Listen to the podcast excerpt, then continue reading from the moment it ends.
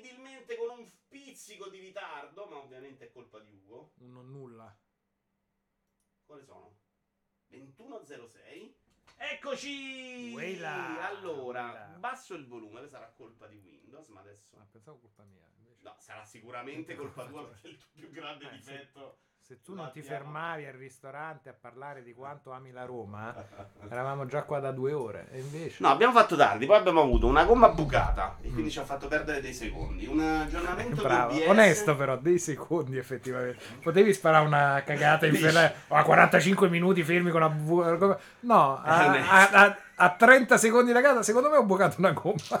Però poi abbiamo dovuto chiedere le chiavi, quello mi ha fatto perdere. sì, sì, sì, stavo per essere sbranato dal cane della tua famiglia. Ammazza che qualità video, perché c'è stata forse anche tu c'eri l'altra volta, una nuova webcam. Vedo, vedo molta più luce. No, la luce è la stessa, però è l'altra Sono- webcam che la fa. si ah, siamo Quella era una più HD? più HD. Ci si vedono Loro ci vedono sempre a 720p, però questo è meglio. Ah, ci Io sono basso 720. rispetto a te. Vabbè, non, non- non ti giudico per questo.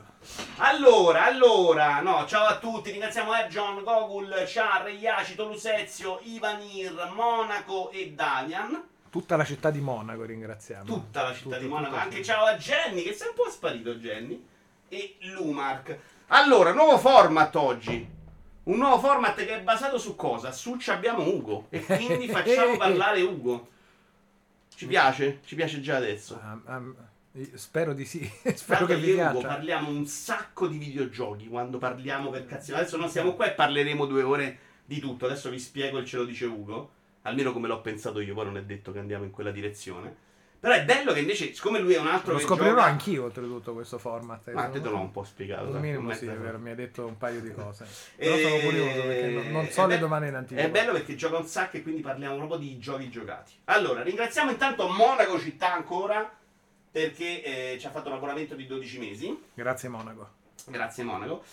Allora, cosa ho pensato? Abbiamo Ugo Laviano. No, sto cazzo, insomma, ci abbiamo Ugo Laviano, era, sembrava negativa così. Abbiamo sto cazzetto. Voleva essere positivo. E Ugo Laviano è un sacco di cose. Uno, è uno che gioca un sacco. Quindi Sì, ultimamente devo dire meno di quanto vorrei, però sì, normalmente mi ammazzo mediamente di gioca un sacco e ti ho segnato per esempio oggi nel Plus esce sì stesso mese esce Sable Bello, tu sei un grande so, mi appassionato lo so te ne ho sentito parlare su Atlas però ci puoi ricordare perché Certo. visto che io mi sono morbato il cazzo due volte per dire all'inizio Eh, ma tu c'hai questo problema con l'esplorazione, mi sembra di capire. Eh. Le cose aperte, vaste. voglio il pallino che mi Tu, dice tu, dove no, andare. quello è proprio l'antipallino. quindi Ugo giocatore Ok. poi abbiamo Ugo game designer Ah, che è quello che fai di lavoro Sì, poi abbiamo Ugo che ha lavorato nelle riviste anche di lavoro. E ci abbiamo precedente. uno che comunque si interessa delle notizie dei videogiochi, gli piace anche Sì. la chiacchiera Sì, videogiochi. sì, sì, la chiacchiera mi piace. È La cosa che mi piace di preparato- più la chiacchiera. Sulle notizie forse sono una cosa su cui sono meno preparato, essendo in eremitaggio qui a Roma, nell'urbe. Però guarda come l'ho preparati, argomenti generali. Questione leak, ok. Eh no, però poi te li ti dico in base a cosa. Ho fatto tutto un friccicorio già. Argomenti generali. Attualità. Che robe pese. Vabbè, in questo momento si parla di questo. Ma si è scoperto è che nel mondo dei videogiochi si licenzia. eh, È una roba. Se ne chiacchiera molto. Poi giochi giocati, io ho messo Mhm. solo questo per ricordarmelo. Poi abbiamo le domande su Nintendo Rivista Ufficiale o in generale sul mondo delle riviste che a noi piaceva. E poi abbiamo le domande sui game design, sul game de- al game design. Se la chat vuole fare domande, può farle. Noi non risponderemo per forza, però voi fatele. Per forza vai a sapere se poi. Anche perché sto lontano e da qui non leggo. Quanto fa tua madre? Quelle robe là. eh, Allora, partiamo facile. Vai. Sable. Ricordaci e convincimi a giocare Sable. Allora, secondo me non ti con- partiamo facile. Secondo me non ti convinco a giocare Sable perché se non ti hai ispirato finora, dubito che le mie parole Vabbè, però ho fatto un paio di volte la prima mezz'ora, dai, no, non l'ho neanche bocciato. Però ha, quel- ha, secondo me il suo enorme fascino in tutte quelle cose che mi è sembrato di capire che a te non piacciono. Ovvero, sei molto libero senza nessun pallino, c'hai delle persone che ti dicono cose e tu questo mondo te lo vai a scoprire un po' in groppa a questa cosina ed è tutto molto organico non mi e avevi fluido. già convinto Eh, no, ma lo sapevo che non, a far cioè, non- non- non ti dovevo... cioè, Ok, mi sono messo la chat anche qua per la cecità. È molto bello, secondo me, anche il trattamento dell'immagine che ha, che ricorda veramente molto Mebius, eh, dei colori pastellati bellissimi. Un Ricordati po', sempre il volume. un Fai, po' guarda. lo studio. Hai ah, guardo là, roba qua, se vai là. sotto il giallo sei stronzo. Sul giallo molto bene, rosso torni stronzo. Ho paura di essere veramente molto stronzo perché devo parlare a cannone perché vanno anche rosso. No, ce la fai, ce la fai. fa- Ah, è qua sopra. Va bene, quindi secondo me una palette di colori incredibile, un senso di esplorazione, di scoperta di cosa c'è in questo mondo desertico, che cos'è, cosa è successo. C'è Shrapnel, Shrapnel ci hai lavorato tu insieme, no? Mm, eh, sì, sì, sì, sì, sì, sì, Vuoi sì, parlare sì. male di Shrapnel? Lo permettiamo a tutti. No, ci ho lavorato, cioè, no, c'ho- sì. Persona orribile, vuoi dire qualcosa? No, Stellino, mi piaceva molto come Ne scrive. parlano tutti bene, ma è strano perché invece è veramente una brutta persona. No, ma perché è una brutta persona? Perché tu sei una brutta persona. Ciao Shrapnel, ciao Silver, ciao a tutti. Ha detto chiedeva se i colori passati. No, esteticamente è veramente bello. Ed era il motivo per cui ci era avvicinato. Bello. L'altro è che ne avevi parlato bene te. Quindi ti ho dato fiducia. E però mi hai dato fiducia, ma su una cosa che piace a me e secondo me non piace a te, perché devi veramente perderti in quel mondo là e le, tra virgolette, le quest, quello che vai a fare, lo trovi in maniera molto organica in base al tuo interesse. Secondo me ha preso molto, ha in comune molte delle lezioni dell'esplorazione libera, in scala molto minore, ridotta e più indie, fatto praticamente da tre persone, di Breath of the Wild. Cioè quello che ti cattura l'attenzione tu vai e ti cattura l'attenzione, ti cattura l'occhio, non ti cattura un marker di una quest, le bricioline da seguire, ti cattura l'intuito, la curiosità e tu con la curiosità vai a fare delle scoperte, delle cose che portano a dei fatti situazioni, come direbbe Walone. Però io su Breath of the Wild questo problema di non sapere dove andare non ce l'avevo perché invece era molto chiaro in quello. Avevi anche quello lì. Ah, ma anche qui un po' ce l'hai, eh? C'hai un personaggio che ti dice, ah, nell'accampamento a nord-est, però non c'hai i puntini da seguire per andare a nord-est. Ok, però se già c'ho quello che mi dice a nord-est c'è il villaggio Dot, vado a nord-est e cerco Sì. il villaggio Dot. È molto più asciutto eh, di Breath of the Wild. Eh, eh, Molto perché Breath of the. Wild in realtà secondo me il punto c'è. È do- Sì. come ci arrivi e come passi, dove passi, cosa usi per arrivarci che è, che è lasciato al giocatore. In realtà dove devi andare lo sai, sono quei quattro colossi, ci vai in quel modo e ci arrivi. Se Sì. con la prima mezz'ora non sapevo proprio dove andare, cioè vai a caso, incontri poi alla fine prima o poi la Sì, persona ma giusta. In realtà è che non è a caso. La- la- il lavoro che fanno sul level design e sull'attirarti l'attenzione è difficilmente a caso. Cioè, difficilmente sarai attirato da un punto dove non c'è veramente nulla, a meno che dici voglio andare nella cosa più spoglia e meno comunicativa a livello di immagine che c'è. E allora sì, lì probabilmente trovi su un poligono inutile. Ma altrimenti in realtà è la, gui- è la- è la vista che ti guida in una direzione, è una composizione di elementi, un- una linea di fumo all'orizzonte. Hai un qualcosa che ti accende una curiosità e ti stimola, senza però dirti vai alla linea di fumo all'orizzonte, segui questi puntini, svolta a destra per la linea di fumo all'orizzonte dove c'è la prossima Scusa, questa. eh, Intanto cerco di... E quindi l'ho trovato molto pulito, molto elegante e con un gusto appunto dell'esplorazione, di scoperta delle cose molto felice. Io amo molto quel tipo di cosa là. Io sono un giocatore esploratore, mi dai una mappa grande con dei punti di interesse e dagli ultima che sono... zona stronzo, lo vedi? Ah, eh, ma io ho paura di esserci nato stronzo, quindi c'ho questo problema. Su questo in realtà no, quando si parla normalmente no, Eh. qua dentro vai più in, Quando entro vado a... in controllo del volume.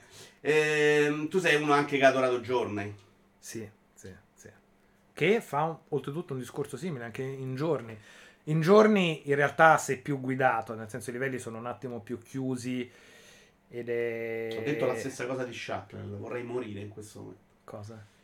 La domanda di Schappner era Ugo, diciamo vagamente tipo Journey, ci sono rimasto malissimo di aver pensato la stessa cosa di Schappner. Secondo me sì, da un punto di vista di guida estetica diversa nella disposizione del level design perché in realtà quello di Sable è un mondo un attimo più, per quanto contenuto aperto e meno chiuso a corridoi. Journey è proprio pensato a livelli, cioè sono dei livelli con un minimo di spazio esplorativo, ma anche lì effettivamente l'esplorazione, d'accordo con Sharp, è estremamente organica e ti punta attirando l'attenzione. Nel caso di Journey c'hai sempre il faro guida della luce finale in ogni senso della montagna da Non raggiungere. Beh, hai questa montagna con una luce che insegui per tutto il gioco, ma a prescindere gli elementi, i livelli, i pezzi di livelli, le strutture sono tutte gerarchizzate a livello visivo per attirarti chi quale di più, quale di meno e portarti lungo No, il critical lì non ti bloccare, sono d'accordo. Lì non ti blocchi. Eh, in Sable è molto più aperto, però allo stesso tempo il tipo di lavoro sul linguaggio dato solo da quello che ti dà senza scriverti cose o trascinarti per la manina lo rende secondo me similmente istintivo come tipo di esplorazione. Non mi hai convinto. Allora, comunque, T'avevo- ci sta. Dammi ragione, ti avevo detto che non ti avrei convinto. Assolutamente Lo sapevo che non ti ragione. avrei convinto. Eh, comunque, anche se non nulla lo sento bene, dice Davide, quindi potrebbe essere una roba mia della linette. Sharp ha detto che hai lavorato insieme a lui su un Nintendo Sì, certo. ufficiale, però un sacco di- non te lo ricordavi. No, perché so che è Eric Pede, ma non, non- non- non- non leggo bene i nick alle persone per forza i nomi.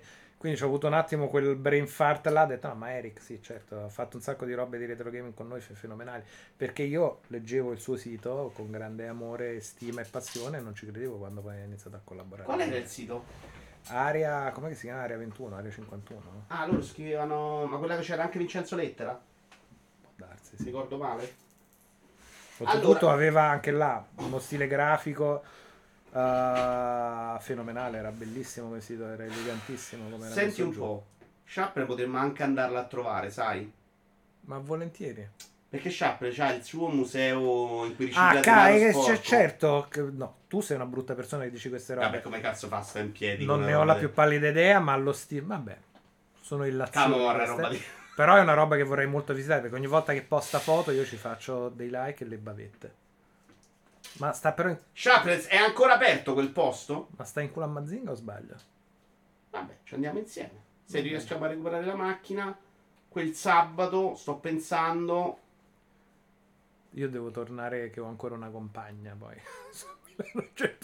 No, però no, magari... una compagna, c'è anche lei. Sì, no, era per dire che magari se... Gli fa schifo? No, non è detto, no, sto, sto, sto supponendo. Però in sì, piedi magari- perché io non c'entro niente, però ci si può andare ugualmente. No, Sharp, però cioè, se veniamo ci devi stare tu, cazzo, se no no. Potremmo fare una roba del genere. Non è, alla fine è un'ora di macchina, non è una roba Mm. insopportabile. Un sabato, il- quel sabato, magari non stando 100 ore, andiamo là, stiamo insieme a pranzo. Ci andiamo a vedere il museo e poi ci ritorniamo, andiamo direttamente a cena. È una roba. Posso convincere anche altri amici. Come stai messo sabato? Venite per pranzo. Eh, certo. Poi nel pomeriggio andiamo, aperto solo sabato pomeriggio e domenica pomeriggio, a quanto ne so. Ma che vuol dire a quanto ne so? Ma ieri tu il tuo? indiscusso. T'hanno già buttato fuori Shrapnel. Ma ci dai i gettoni gratis? Mi vinci una vita? No, la parte giocata era libera, non Eh, c'è un cazzo. Lo, Ah, lo sapevi? volevo fare la battuta. Non non è il tuo il bottone. No, sei tu che non, non ci arrivi. Non è- Vabbè, eh, ne non parliamo, adesso ne parliamo. Dai, tanto ci vediamo, andiamo là si può fare. Si può tentare. Si può fare? Sì, se no non lo faccio mai io. Con te magari mi prende voglia. Va bene. L'altra volta era pieno Covid, inaugurazione, quindi Sì, momento di terrore, io sono stato proprio, sono scappato, poi a me la gente già di suo non piace. Malata, meno che mai. Malata Infatti. peggio, esatto. Allora, c'era Bravo Giovanno che chiedeva... No, aspetta, un'altra cosa. Sì, no, eh, Bravo Giovanno vuole che si parla del fattaccio. Come Cioè di? Walone che non più tardi di ieri si è espresso in un modo terribile sul mondo Nintendo. Mm. Non tanto sui giochi quanto proprio sull'universo, cioè Mario è una merda, Luigi schifo. Forse, forse. ze- Prima era proprio mondo Nintendo, poi ha provato un po' a rattoppare dicendo mondo dei funghi. Ah, E, e ha specificato che lui intendeva il mondo dei funghi, quindi Mario, Eh. questi personaggi qua. Però veramente con un astio e uno schifo brutto. E vabbè, ma mica glielo devo infilare in gola. Uno, Mario Plus Rabbids gli era piaciuto. Quindi un po' di Mario se l'è. Ha detto per i. Rabbids, però là. Per i Ra- Vabbè, Ha detto gli che erano me frega, piaciuti i c'era anche Rabbids. Mario dentro. Aveva odiato Mario. Quindi quello, quello- quello gli era sorprendentemente piaciuto. Quindi un po' di Mario se l'è, se l'è sgargarozzato. Sì, so che non è il suo, lo so da abbastanza sempre. Quindi non, non mi sorprendi troppo, non mi prendi in contropiede. No, no, però è bravo Giovanni che vuole, vuole Eh, sentire- che, che- che- che ti dico vuole che come mai. posizione politica sull'argomento. È che a me invece piace, però non è che posso dire a Wallone no, ti deve piacere Vabbè, per puoi forza. non rispondere più al telefono a Wallone, però. No, no, no, no, ma figurati, le pernacchie, cioè avevamo le redazioni confinanti quando lui era su PSM e noi su NRU E so quali sono i giochi che piacciono a Wallone e so che quelli di Super Mario non sono tra quelli. Vabbè, non voglio più esprimermi, io l'ho fatto in privato, gli ho mandato dei messaggi orribili apposta. Ah, ma abbiamo discusso prima che Di apertura mentale. apertura mentale, che non bisogna essere monoteistici. Grazie Francesco, hai ragione, però si scherza, in grande amicizia. Wallone è merda, come fanno a piacerti Super Mario? Però, insomma, c'è, c'è di peggio nella vita. Senti un Sì. po'. Ah, ma qua vedi, posso leggere la chat anch'io. Eh sì, se no non ci vedevo io, quindi me la sono messa. Se vuoi puoi venire qua. Così la No, no, però meglio. non voglio che, che Io no, io adesso là dalla ci leggo, quindi non è No, però mi rimbalzi fuori dalla gamma, vieni qua. Eh, possiamo girare la gamma, Ma se ti metti qua Io forse faccio anche così ogni meglio. tanto e spizzo, vedi? No, no, no, guarda qua, guarda No. qua, qua. Ce la risolviamo. eh. Qui adesso abbiamo 18 camere Mi per piace, risolvere il mi piace problema. Vieni. 18 camere? Ne abbiamo tre volendo adesso. Tre webcam, tutte de merda. Quindi guarda, niente di qualità. eh. Però questa, vedi, già è de- semidecente. Si vedono tutti i miei anni. Queste camere sono fin troppo ad alta definizione. Guarda, addirittura centrale in più. No, questa in realtà sì, no. Quelli che fanno la roba seria fanno. Allora, qua ho il vantaggio, sono secondo me ancora più vicino al microfono, quindi la tua lineetta si dovrebbe riempire meglio. No, non ce la faremo mai sta cosa, lo sai benissimo. No. È proprio un problema strutturale. Eh, io direi che ti voglio fare il primo argomento serio. Vai. Poi ci dici anche la tua esperienza con i leak, che so essere vagamente drammatica. Ciao, grazie a Nero17. Se ne è parlato molto in questo periodo. Credo che sia stato Ubisoft Milan. A Round 2 ne hanno parlato sicuramente. Gliela facevano sta domanda. Sì, sì, Perché c'è il sì. loro pubblico che tendono a non capirlo quanto dannoso può essere il leak. Mm. Però si parla molto di quando è lecito il leak dal punto di vista giornalista. Tu hai una, una visione da entrambi i lati, anche se quella del giornalista tuo era con meno l'ossessione di essere sul pezzo, sicuramente, di quanto non debbano esserlo oggi. E quindi sai che Schreier, per esempio, ha leakato l'annuncio del trailer di GTA. Sì. Quello secondo me non- ehm, è un leak un po' inutile, nel senso che non stai dando un'informazione a parte fare il teaser del teaser del teaser del teaser che ormai si porta, si usa. Ma a me che mi dici che ci sarà un trailer di GTA 6 che alla fine era leakato ben più roba tre anni fa, quattro anni fa ormai, Forse meno. due anni fa. Sì, credo di sì. Cioè, Il fatto che mi dici ci sarà un trailer di GTA 6 è veramente rumore Allora, da, da strillo di notizia fino È a se sicuramente un'informazione inutile. Cioè, al giocatore che tu gliel'hai data o gliel'hai data, non gli Ma cambia perché non gli hai detto niente, gli hai detto che ci sarà un trailer di un gioco che si sa che arriverà. Però il giocatore la vuole. Facciamo. Mm. Io voglio fare quest'altro processo. Mm. Cioè, di solito io quando giudico qualcosa mi metto nei panni di quel comportamento. Ok, Shire arriva questa informazione che Mm. il pubblico vuole e che quindi lui monetizza in qualche modo. sì. In- che sia in contatti, che poi si trasforma in pubblicità, che sia in capacità di rivendersi come l'uomo che sa le cose, ne possiamo parlare. Eh, lui dovrebbe non dirlo sperando che l'informazione non venga rilanciata da qualcun altro, in un mondo in cui viene rilanciata perché eticamente sai che vai a rovinare il lavoro di qualcuno e quindi non lo fai? Non è una roba, no, non dovrebbe farlo, eh, cioè sto veramente chiedendo. Io sono molto combattuto. Io non te lo sapevo, penso che questo tipo di cose sia uno un po' a sé. Eh, nel senso ognuno ragiona con la sua testa in base a quali sono i propri comportamenti che vuole raggiungere e perché e quali sono i rapporti che ha e cosa pensa il singolo che sia giusto fare o meno. Quindi non... No, certo, tu cosa pensi che sia giusto fare? A me personalmente, arrivato agli anni con l'esperienza che ho, fare una roba del genere mi sembra un po' fine a se stessa. Nell'ambito che poi con tutte le premesse del caso, essendo dall'altra parte della barricata adesso, ovviamente sono più restio, avendo subito da sviluppatore dei leak, tendenzialmente ti direi sempre no, dall'altra però capisco anche la voglia di informazione. Quello che mi viene da soppesare in quanto Ugo Laviano esterno a qualsiasi ambito lavorativo è cosa pensi che sia il vantaggio informativo reale di una cosa se lo fai soltanto per i contatti e per te boh mi sembra un po' una, un po' una zozzata fino a se stessa se c'è un valore informativo se c'è un valore di una notizia di un'informazione di un qualcosa può essere più solido, ma qual è l'interesse nel... Per me dire lì l'interesse qua? non è informativo, l'interesse Eh. è la monetizzazione. Eh, allora mi E io non me la sento di sembra- giudicare quello. Trovo, per esempio, invece fastidioso quando, sempre lo stesso Shai, tra l'altro, se Mm. non ricordo male, fece il leak della conferenza 5 minuti dopo di Ubisoft. Lì ha zero proprio il significato. Qua comunque ti arriva questa informazione che Mm. in un mondo ideale tu dici non lo faccio io, è un'informazione che arriva da me, non verrà fuori, posso anche essere etico. Ma là devi essere due cose, devi essere etico barra stronzo, perché poi l'informazione viene usata da un altro e tu da sempre prendere il posto. Riusciresti tu ad avere questa forza? No, dipende quali sono i tuoi valori e cosa pensi tu. Per quello che dico che alla fine è una decisione molto personale. Quali sono i tuoi valori? Quali sono che pensi che sia la cosa giusta da fare? A prescindere che 5 minuti dopo se non lo fai te lo fa qualcun altro. Oppure se quella è la tua decisione, quella è la tua decisione, la tua scelta è etica. No, no, certo, e lui la prende, lui- per lui quella è Eh, una per notizia da dare. Quella eh, là lui- è una notizia da dare. E lui è da dare anche Ubisoft fra tre minuti farà vedere Assassin's Creed. In Giappone, cioè per Sì. lui quello è una notizia a tutto tondo. Eh, vabbè, infatti lui lo fa. Sì, sì, ma non stiamo giudicando se lui lo fa o no. È no, capire- per dire se.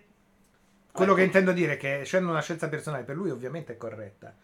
Io lo farei, no, ma infatti non faccio quello di lavoro non, non mi piacerebbe l'idea di bucare quella roba là, no. E sarei anche paraculo a dire il contrario oggi come oggi con il lavoro che faccio, perché so che effettivamente vai a danneggiare il lavoro di un sacco di persone. Uno si può dire, ma a me che me ne frega del lavoro di un sacco di persone, mi interessa del mio. No, no, secondo me la scelta può essere etica in, qualche, in quella direzione. Sono, sono d'accordo che invece puoi fare. Cioè, una macchina punto. di. Il punto su cui farei fatica io a riflettere è che non viviamo in un mondo ideale e quell'informazione se è arrivata a me sta girando e quindi la buco io va un altro. Cioè io faccio varie differenze. Eh, non so se sai la cosa di Mialovic. No. Eh, Mialovic eh, prima di morire deve scopre di avere il cancro, ne parla con suo amico giornalista del Corriere dello Sport, eh, caporedattore. Adesso ci aiuta, non mi dicono il nome perché in questo momento non mi Vabbè, viene. comunque a prescindere. E lui là fa una cosa terribile, cioè lui decide che quella è una notizia e l'anticipa l'annuncio di Mialovic su una cosa così personale. Zazzaroni, grazie. Un amico. Un amico, esatto. In teoria sì, perché lui glielo dice da amico, non glielo dice da giornalista. E lui invece Eh, sì. decide che quella è una notizia. Infatti Eh, hanno esatto. discusso. No, Però capisci che per me quella è una schifezza di un livello Certo. e quella è una schifezza di un altro livello. Siccome. Vabbè, certo, c'è una differenza tra un prodotto e una malattia di una persona, cioè, che oltretutto è un amico. Ovviamente i valori sono abbastanza differenti e i campi etici in cui Però ecco, io però li differenti. faccio si distingue. Allora per me il, il- liccare la roba rubata di GTA 6 è sempre no. Mhm. Perché c'è un furto, perché c'è una cosa. Sì. L'informazione che arriva a me perché l'embargo dentro gente tua, ovviamente, è stata uscita, che vuol dire che c'è una mancanza di controllo, vuol dire che la gente che lavora per te è testa di cazzo, non sta a me rispettarla totalmente. O forse sì, però decido di... Sì. Cioè, quella per me è un po' complesso, cioè, per me non è tutta la stessa pasta, solo questo. Sono molto d'accordo. Sono tutte sfumature differenti. Come dicevi prima, il leak del contenuto della roba, quello volendo è perseguibile a livello legale, quindi a prescindere dalla scelta etica stai facendo qualcosa. Rompere un NDA, in teoria se ci hai firmato qualcosa legale e poi non succede quasi mai nulla, è un altro discorso. Ho sentito uno che mi ha detto una roba e l'ho riportato e un altro ancora. Sono tutti No, no, poi arriviamo a cosa è il giornalismo oggi, non so quanto lo segui tu. Relativamente. Esatto, che ora non so all'estero, però in Italia metà, almeno il 50% dell'informazione, mi dispiace un sacco dirlo perché io ho tanti amici che fanno questo lavoro che stimo, che rispetto, che considero di qualità, Mhm. tanta gente con cui parlo, non voglio fare quello che sembra che qua dice una cosa, no, per me fanno della qualità, fanno del bel contenuto, anche se la recensione non è quella che piace a me, ne fanno 100.000 a livello di notizie e li sfrutto tutti i giorni. Però metà dell'informazione è basata su un leaker ha detto una cosa e io la dico. Ah, il telefono Quello per me non è notizia. Cioè, per No, me, se certo. voglio giudicare la mia di giornalismo, quella non è proprio una notizia. No, ma quello è. È zozzeria, siamo d'accordo. È, è gossip, è calciomercato. Però quella per me è Cioè, mai quello è no. riempire, A quello gli è arrivato in mano che il trailer di GTA 6 arriva a dicembre. Tanto è vero che dopo arriva GTA 6 Sì, certo, dicembre. ma infatti quello che stai dicendo tu è un livello addirittura ulteriore, ma in quel caso là non c'è neanche una questione etica da fare. È la fuffa senza niente di comprovato, quindi è ipotesi. Sì, Quella è è- l'invenzione per riempire, per fare un click, ma in quel caso là non si sta parlando neanche Non è giornalismo. Mi ha detto mio amico che ha lo zio che lavora a Nintendo che deve uscire Mario 50.000. L'ha provato. News, secondo una nostra fonte, c'è Mario 50.000. Ma No, ormai adesso hanno imparato a dire. Adesso l'Annitton è un leaker, però sotto scrivono non è affidabile. Sì, vabbè, ma è Che uguale. cazzo stai l'hai comunque. a fare? Se non è affidabile, devi Vabbè, scremare. vabbè, quello allora, non seguo l'informazione in maniera capillare, però è proprio la classica roba, il clickbait eh, base. Eh, Dobbiamo riempire la notizia. Qua ci cliccano perché l'argomento è di interesse. C'è una roba, ci sono delle prove. No, vabbè, tu. tu Ti dico che sta creando danni, però io credo che anche a voi potrebbe essere arrivata in questo motivo un tipo di danno su quel tipo di Eh, informazione. ma cioè, ma è- Perché perché, magari è tu- disinformazione, Faccio non è esempio informazione, e è tu non lavori Assassin's è Creed. Hai lavorato Assassin's Creed Eh. che è in Giappone. Il leak dice che è in Giappone, Turchia, America e Francia. Quando tu presenti l'Assassin's Creed in Giappone, la reazione del pubblico, almeno in questa bolla di appassionati che seguono queste conferenze, è vabbè, però non è, cazzo lo sapevamo, oppure è un quarto di quello che credevo. Quindi questo tipo di clickbait che sembra nuovo, quello fa proprio danno secondo me. Ma fa danno perché poi, secondo me, porta a un'educazione alla disinformazione. Cioè, pensando a come venivano soppesate le parole come si andava a comporre una news eh, quando facevo quel lavoro ormai un- più di una decade fa, e a seconda degli editori con cui lo andavi a fare, è una cosa che non esiste completamente più. Cioè, un tempo venivi stracazziato. Se uno difficilmente veniva pubblicata una roba se non veniva controllata e ci si parava per stare assolutamente attenti. Adesso il concetto di fonti o responsabilità editoriali o roba del genere mi sembra che abbiano un po' salutato. Quindi, ti dico, e qui mi allaccio a quello fronti, non Monaco, su tutti, eh, non voglio fare Ma in realtà su quasi su tutti, tutti, perché guarda che l'ANSA ha annunciato la morte di gente che non era morta, è l'ANSA che dovrebbe essere l'organo di informazione del CLE. Eh, quindi no, Vabbè, però arrivo anche a Non vengono pagati i giornalisti, figurati se vengono eh, pagati i correttori di bozze o chi sta Mo- o i newser. Monaco in dice, parla di un discorso economico che ha senso io sono sempre uno che fa fatica a giudicare chi deve campare senza farsi pagare. Mm-hmm. Però ne possiamo parlare su cosa sia meglio, se per me è 100 colte meglio la notizia sulla cosplayer che non il leak inventato di una fonte che so che non è affidabile. Se devo sceglierne sì. una, perché quella per me è indifferente, tu ci monetizzi, sta lì nel che fastidio mi dà. Quella so che invece è brutta proprio. Ehm, e quello che volevo dire è che sul tuo giornalismo mm. il controllo c'era perché era pagato. Certo, Cioè, tu avevi uno stipendio, o quello che faceva le news aveva uno stipendio, certo. e quello gli era richiesto un certo livello di qualità. Quello che fa la news oggi gli danno un euro a notizia? Esagero? Probabilmente esagero, probabilmente la metà. 0,50 notizia. Come cazzo fai a chiedere a uno per 50 centesimi la scrittura di una notizia, la verifica che richiede un'ora di tempo? Sì, e oltretutto mi sembra che denoti dalla parte dell'editore stesso il tipo di interesse e passione che ha e di serietà che ha in quello che fa, se poi va pensa che sia normale pagare qualcuno 50 centesimi.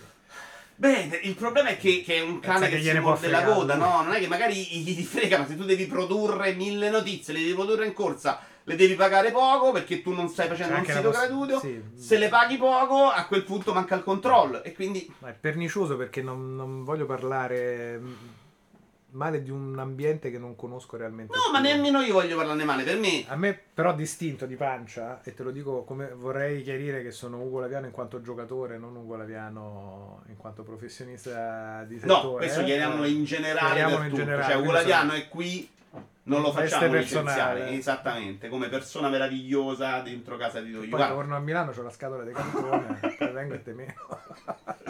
Ritorno a Roma e te meno con la scatola Ci di sta, cartone del trasloco.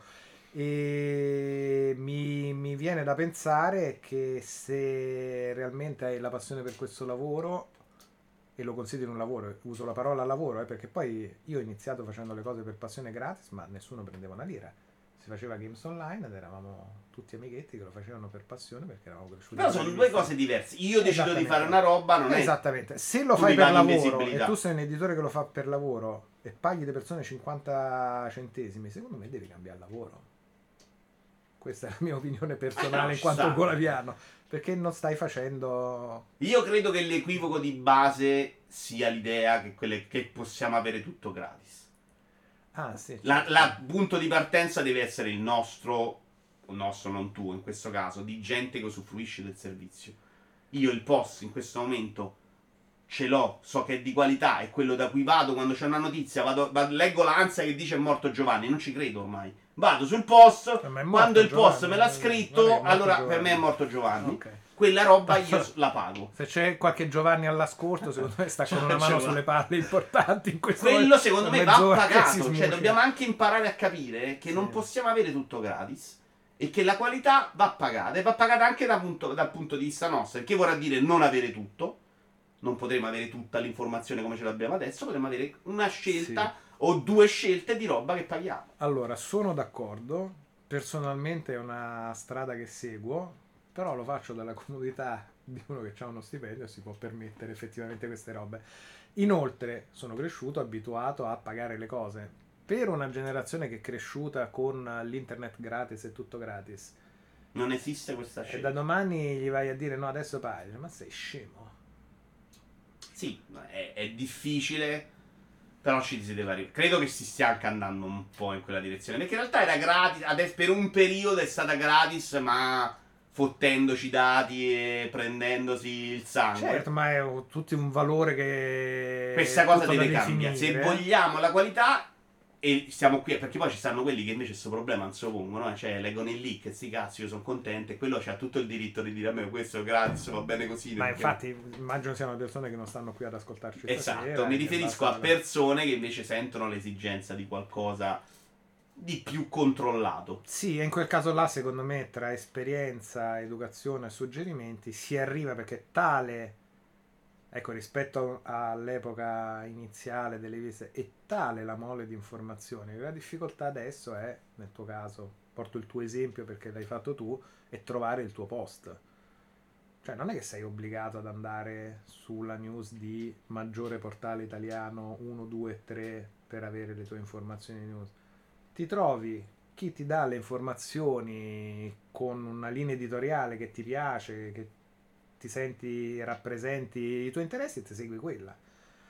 Quindi secondo me rispetto all'epoca è molto più facile avere, c'è una tale moltitudine che è molto più facile trovare poi qualcosa che ti piaccia. Poi certo, non è tutto quello che è il mercato dell'editoria, ma non lo era neanche all'epoca magari.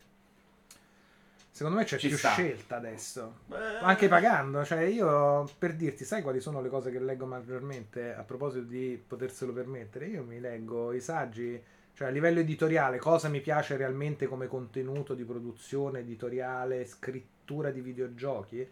A Profound Waste of Time. Una volta all'anno mi kickstartero il nuovo numero, mi arriva uno spataffio di 25 saggi scritti in maniera diversa da persone interessanti, impaginato da Dio con una grafica da Dio, lo pago quello che lo pago e ho avuto il mio. All'epoca quella roba lì era molto più difficile, cioè la cosa che si avvicinava di più è mi compro di importazione Edge. Sì, in Italia forse quando è uscita videogiochi era Sì, legge sì, italiana, perché era quella roba italiana, là, cioè. no, no. Super console, no, tutto sommato non, è- non andava in quella direzione Beh, completamente. un minimo. Beh, però sì, già non c'era l'editoriale, no? C'era un editoriale, non c'era per esempio lo spazio editoriali. Sì, sì, sì. Forse ce n'erano di più se consideri il principale, poi c'era Battitanti con le sue due pagine. C'era un tentativo di essere un altro livello di rivista, però non era profondo questo time, sono d'accordo. E poi facevano scrivere Chaplin, capisci che... Ma infatti era scritta bene il videogioco. Eh, Parlavamo di leak, eh? e prima di arrivare invece ai leak subiti voglio ancora Mm. parlare dei leak giornalista. Ok. In realtà queste scelte, Ah, e quindi voglio spezzare una lancia a tuo favore, cioè non stai parlando a Bandera, le avete prese in passato. certo. Perché le informazioni, a me capita quando capita a Milano, Ah, senza volerle sapere, senza neanche chiedere perché non mi sono mai permesso di fare domande, arrivano. Cioè, mi arrivano cose dette, cose. Eh, quella, già quella persona parla, quello dice, quello fa. girano. E quindi nel mondo di chi fa questo lavoro le informazioni già ce le hanno, cioè potrebbero fare lo Schreier. Non forse non 7 giorni su 7, ma 5 su 7. Spero sì. sinceramente di no. Ma girano così tanto. eh? Porca troia. Ah. E, e- eh sì, perché c'è un giro, secondo me, controllato male da un tu- punti di vista, no? C'è il giornalista, c'è quello sviluppatore, c'è il. PR, c'è il traduttore, c'è un po' di tutto. Spie maledette. Per esempio, E- e- niente, però secondo me la scelta la fanno, cioè non lo dicono, cioè la scelta viene fatta. Immagino Sì, che a sì. voi, come arrivano oggi, arrivassero anche La all'epoca. realtà no? è che non è che in Italia e in generale immagino che sia così ovunque, cioè la maggior parte sono seri. Se tu arrivi a citarmi un leaker per definizione, significa che uno che ha si è identificato anche con quel tipo di Si è proprio anche escluso da, da dici, la, la- la- Non solo, ma è che penso che la maggior parte delle persone, anche se sanno cose, se firmano un NDA, lo rispettano, che sia in Italia o che sia nel resto del mondo, per una questione di professionalità, omertà, ma a seconda dei punti di vista, eh, che rispettano Sì, quelle cose. l'NDA io- anche perché, come dicevi prima, ne basta uno. Lì Eh, certo. e poi gli altri iniziano a dire A poi lì che ha detto che è leccato che è leccato che è leccato Sì, Shire secondo me per esempio non è uno che rompe NDA, semplicemente va a cercare informazioni senza firmarli gli NDA. sì certo eh beh, polli quelli che parlano Però lui, che cioè, questo tipo di informazioni io penso che arrivassero anche a voi, no? Cioè non credo che non arrivassero cose un po' in anteprima. La verità? Ah no, effettivamente. Magari da senso, Nintendo forse no. allora, però- nel mio caso c'è da fare un, un- un enorme distinguo. Io ho lavorato per buona parte della mia carriera su Nintendo, la rivista ufficiale. Con una rivista ufficiale non fai leak eh, su- sul- sull'organo di cui sei la rivista certo. ufficiale, perché se no non fai più Ma la tra l'altro Nintendo secondo me è difficile anche che esce l'informazione. Allora, noi qualche cosa giusto per... eh, Ma che ti dicevano loro in anteprima. Ma allora, a parte che Nintendo Italia, che fischia ne deve sapere, nella maggior parte Eh, dei casi esatto. ne sapevi più te di loro. Però, a parte quello, perché è un- una società di distribuzione e marketing dei prodotti, non è che c'è lo studio di sviluppo Certo. di Nintendo in Italia e quindi hanno i segreti. E non li informano secondo me, non gliele dicono le cose. Senza nulla levare alla professionalità di tutte le persone di Nintendo Italia, Tanto loro lo ci conosco. ringraziavano dicendoci: Ah, noi scopriamo molto anche leggendo la vostra rivista della nostra azienda. Ma è normale, ma è normale perché il loro lavoro non è sviluppare o essere appassionati di Vabbè, videogiochi, ma era vendere, distribuirli, vendere le pubblicità, far sì che fossero conosciuti, andassero bene, fare gli eventi stampa, ma non era conoscere i segreti dello sviluppo, eravamo noi impallinati a morte. Certo. Ero io che gli tampinavo la povera Prandoni dicendo un Metroid Prime 2 Ecos quando arriva devo fare la recensione ah, con la schiuma alla bocca. e quindi relativamente non, non- non hai per forza, soprattutto in Italia, cioè un conto sono gli americani che magari hanno contatto, capito, con gli amici lo studio di sviluppo, ma in Italia non c'è questa realtà per cui... No, su Nintendo sono, sono gli- convinto di no, però magari il gioco che è sviluppo, che lo sai da un altro e sta facendo, penso sia arrivato, dai. No, No, non Poco. credo. Non credo. Cioè, Ah, allora non possiamo dire se sei davvero etico. Lo scopriremo in un altro mondo. Raccontiamo allora invece un po' il momento brutto, cioè il leak, almeno quello brutto me lo ricordo Sì. io perché era Mario Rabbids, Sì, che fu accolto molto male. è per forza. No, per forza il cazzo, perché io per esempio col cazzo che l'ho colto male. Essendo uno che amava i Rabbids, Eh. mi dispiace di non avere Twitch perché altrimenti avrebbero le prove certificate. E quindi a me sto male schifo non me fa. E proprio parlo del personaggio, perché quello venne criticato, che il Mario Sì. era un po' tozzo, non aveva Ah, cioè proprio l'estetica Quello della mi ricordo carattera- molto criticato. In quel caso altro. là, oltretutto, Perché venne, quello uscì prima nel leak, no? Un paio Sì. di immagini con Mario e Peach, mi pare. u- uscì quello che credo, adesso non voglio inguagliare, fosse un documento interno di marketing. Quindi... Ok, che è una roba che esce sempre da Ubisoft. Molti dei leak Ubisoft sono roba che finisce nei stop, portachiavi, gingilli, roba.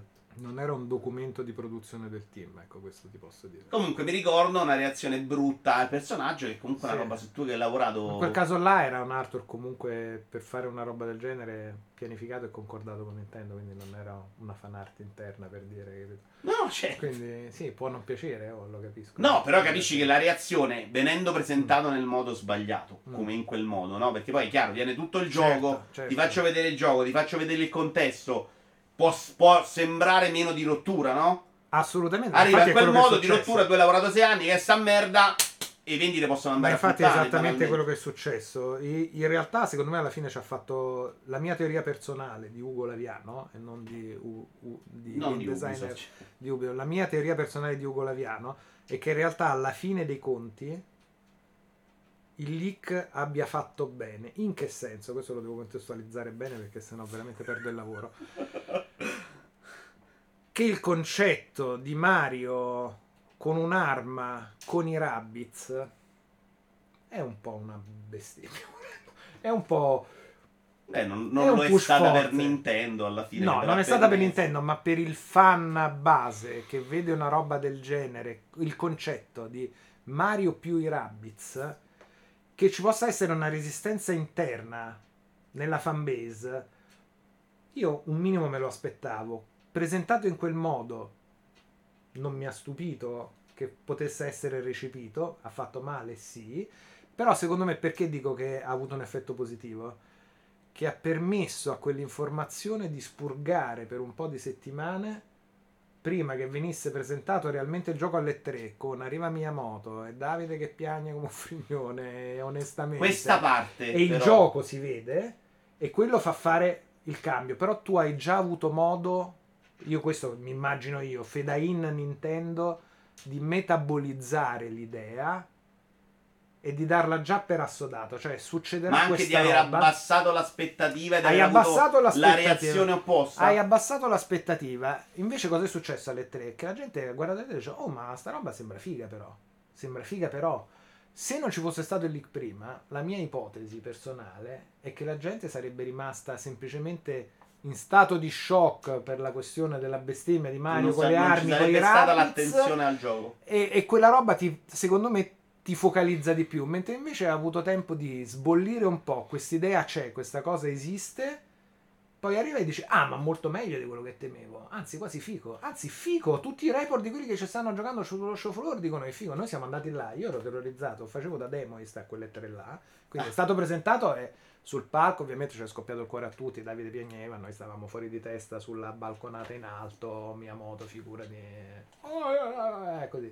Poi dovevo fare il demoist eh, sullo show floor ed ero terrorizzato perché c'era gente che stava in fila da 4-5 ore che si giocava, uno c'era il pubblico pagante, era uno di quegli E3 dove la gente poteva entrare anche gli appassionati, non soltanto i giornalisti paganti. E la gente stava in fila per 5 ore, c'erano file chilometri che dico, questo si sta bruciando, il suo giorno di E3 dove potrebbe andare a vedere qualsiasi cosa per provare il nostro, pensa se gli fa schifo. Questo mi ammazza, questo- questi mi ammazzano e invece erano tutti puccettosi e il gioco gli era piaciuto molto, quindi per noi quella roba lì è stata tipo... ah, faccio una domanda, non so, tu così io faccio domande, tu se un po' rispondi, mi ci vaffanculo, non è un problema qua, Vai. figurati. E- e- quella presentazione però con così tanta importanza è Mm. stata anche un po' figlia del leak, cioè di voler recuperare un po' No, la brutta reazione o era una roba... non te lo so dire perché non sono l'organizzatore delle tre di Ubisoft o il marketing di Ubisoft. Cosa venga discusso là non Che proprio fu parte- comunque, cioè Cioè, Miyamoto che arriva con l'arma in mano è una roba che comunque Onestamente non mi ricordo neanche se sapessi in che ci sarebbe stato Miyamoto sul palco. magari l'ha deciso solo in quel momento. Quello che Però- so è che... Però non so se lo posso dire. No, non lo dire se non lo Ah. sai. Non te la rischia, non ce ne In frega teoria un cazzo. Davide non doveva essere nominato, cioè quello è stato proprio Miyamoto che andato Ok, quindi l'emozione the era, era ovviamente molto Cioè naturale. lui che ha salutato Davide, ha chiamato Anna in nome di Davide, credo che fosse off script ed è la ragione per cui Davide gli è esploso il cervello e si è emozionatissimo. Sì, è stata una roba figa, poi se Sì, abbia influito sì, sì. le sulle vendite è difficile da dirlo a posteriori. So, Però sicuramente ti dà dell'attenzione che è difficile recuperare in questo mercato quantomeno. Mm. Di roba di fretta, di corsa, cioè guarda quest'anno, cioè quest'anno veramente potevi fare il gioco della vita se sbagliavi il giorno. Dicevano che siamo usciti con i Pokémon. Oh. Eh, prego. Eh, però io per esempio i Pokémon ne frega un cazzo e andate a intercettare un altro pubblico, non credo Sì, sì. che fosse ah, proprio la roba per i giocatori di Pokémon alla vostra. Quest'anno è stato tosto per tutti, cioè Alan Wake 2 e Sonic Superstar, due giochi buoni sono cancellati secondo me a livello di attenzione. Sì. Alan Wake 2 so che è andato male, Sony Superstar se 2 è lamentata. andato male? Sì, venduto poco. Che Ah, si sappia, ok. venduto poco. Ah, non sapevo. Poi mi manca Steam, Non l'ho ancora però. giocato, però mi spiace. No, no, è un bel è gioco con dei problemi, è tempo un ottimo gioco. Mm. Però è chiaro che a ottobre c'erano 42 cose, poi la gente non è che compra mille giochi, eh. Eh, Adesso c'è anche un- una parte del mercato, che tra l'altro è scaletta, che spinge sull'idea di non pagarli i videogiochi. Quindi... E quelli che, che stan- dovrebbero accettare quel modello sono gli unici che in questo momento li pagano. Perché gli altri sono quelli che giocano un gioco nella vita. E quindi secondo me sto circolo potrebbe avere delle conseguenze negative. Scusate se non leggo tutti i messaggi. Alla Way 2 secondo me non sarebbe andato benissimo a prescindere. Troppo particolare, dice Black Cat. Può darsi. Anche Stray però non è una roba che è particolare. Esce nel momento giusto, si guadagna Beh, un po' bonus d'attenzione. gattini, secondo me bonus gatto è molto importante. Più di un bel gioco, più di Alan Wake 2. Ma a parte che secondo me Stray non è, non è male, cioè le frecce al suo arco. Alan Wake 2 non l'ho giocato, però secondo Rimangialo. me... Rimangiatelo! No, il bonus gattino, bonus gattino secondo me è molto forte. Non è male Stray, nemmeno io penso che sia malissimo. Però sono entrato nella reazione all'entusiasmo. Mm. Cioè, ne hanno parlato così tanto bene che dico no, siete tutti scemi, cioè, perché non è neanche sta roba No, incredibile. no, infatti Ok, non- questa reazione al premio Best Indie dell'anno mi fa un po'. Cioè, fa mi accorgo che La- diventa la- un pregiudizio al contrario. Là sta tutto nel peso che dai a... Vabbè, Questa certo. è come la polemica degli Oscar. A me la gente che impazzisce dice no, non ha vinto il miglior film, ha vinto quello che ha avuto il budget migliore di Hollywood per la comunicazione, ma è grazie al fischio. Esattamente così che funziona. Cioè non c'è... Allora, guarda, abbiamo scritto un sacco di cose di cui stiamo vagamente parlando, tipo Vai. TGA. eh, vabbè, comunque il leak è stato brutto all'epoca. Il leak è stato brutto perché tu ti fai un signor mazzo con amore e passione e soprattutto effettivamente a favore del marketing per parlare un attimo. C'è gente che si fa un gran mazzo per organizzare la comunicazione a prescindere che poi ah Mark mi vuole vendere la roba. Eh, sì è il loro lavoro. Vabbè, certo. però c'è gente che, Che la studia, che prova la studia, qual è il no, modo giusto. sma- cioè a parte lo sviluppatore che si smazza per fare il prodotto il gioco c'è gente che si smazza per definire qual è il modo migliore per comunicare questo prodotto e per cercare di massimizzare il suo successo e quelle robe là ti spaccano tutto ti spaccano mesi di pianificazione di comunicazione di robe devi rivedere tutto è un demorali- Sì, video- al, al team lo distrugge cioè noi eravamo tipo Ma Ma per la base- reazione negativa o ma sì, semplicemente. cioè vai, ti stai facendo un gran mazzo, non vedi l'ora di comunicare, sei stato zitto, io non l'ho detto, cioè il figlio di Soletta, che per me è come se fosse mio figliastro, siamo cresciuti giocando, l'ho cresciuto giocando a Super Mario col padre. Io erano quattro anni e mezzo che mi mordevo la lingua e non potevo dirgli niente, non gli ho Certo. detto niente. A me mi rovini invece di potergli dire guarda che cosa è uscito e gli mando il trailer e invece la prima roba è il leak. eh, Sì, E l'amico soprattutto- che dice, oh, ma visto che Mario è merda che hanno fatto, prima Eh. cosa che hai, il primo approccio al gioco. Sì, ma poi di base vai là, non vedi l'ora di avere delle reazioni e la prima roba che hai è una cosa che non hai controllato, che non mostra com'è il gioco, che non mostra cos'è il gioco, outdated, eh, e la gente reagisce in quel modo, ci rimani male, perché è qualcosa su cui hai messo anima e cuore e sudore, puscio importante. Sì, poi a livello di comunicazione, secondo me fai, fai- il gioco, se ti ligano il gioco, è comunque una rottura di coglioni. Però eh, il gioco non è che cambi il No, sviluppo. un La comunicazione devi reinventarti, devi Sì, appoggiarti sì, in modo diverso. sì. Oppure la lasci così com'è, ma sai che è comunque un impatto del tutto diverso. Quindi là hai proprio rovinato il lavoro di alcune Però anche là, come ti dicevo prima, alla fine è dolce amaro perché poi la reazione è stata talmente opposta nella direzione contraria. ci Siamo andati là, ma ha sorpreso, mi permetto di dire, Ubisoft stessa, non si aspettavano quel tipo di reazione. Noi siamo andati come gli underdog eh, alle 3 e la gente pisciava gli appuntamenti per andare, che doveva andare a vedere Assassin's Creed per venire a provare il nostro gioco. Cioè avevamo le PR interne di Ubisoft, anche un po' indispettite da questa cosa. Noi eravamo un po' gli underdog italian perisien eh, puzzolosi che invece eh, conquistano i premi, che invece di essere dati agli altri giochi c'avevamo tutta la bacheca piena degli award best of E3, quelle robe là, non ci stiamo capendo più niente. Quindi, capisci, dal basso poi la differenza con l'alto è talmente tanta che poi in realtà è bella così. Allora, voglio farti una domanda da al game designer adesso. Vai. Abbiamo un sacco di cose di parlare, però volevo fartela questa domanda. Va perché bene. ho giocato Robocop Ok? E, e sono morto non tantissimo, però quando sono morto è capitato che mi abbia riportato indietro quasi all'inizio del livello. E io mi sono Ok. proprio chiesto da giocatore, Ah.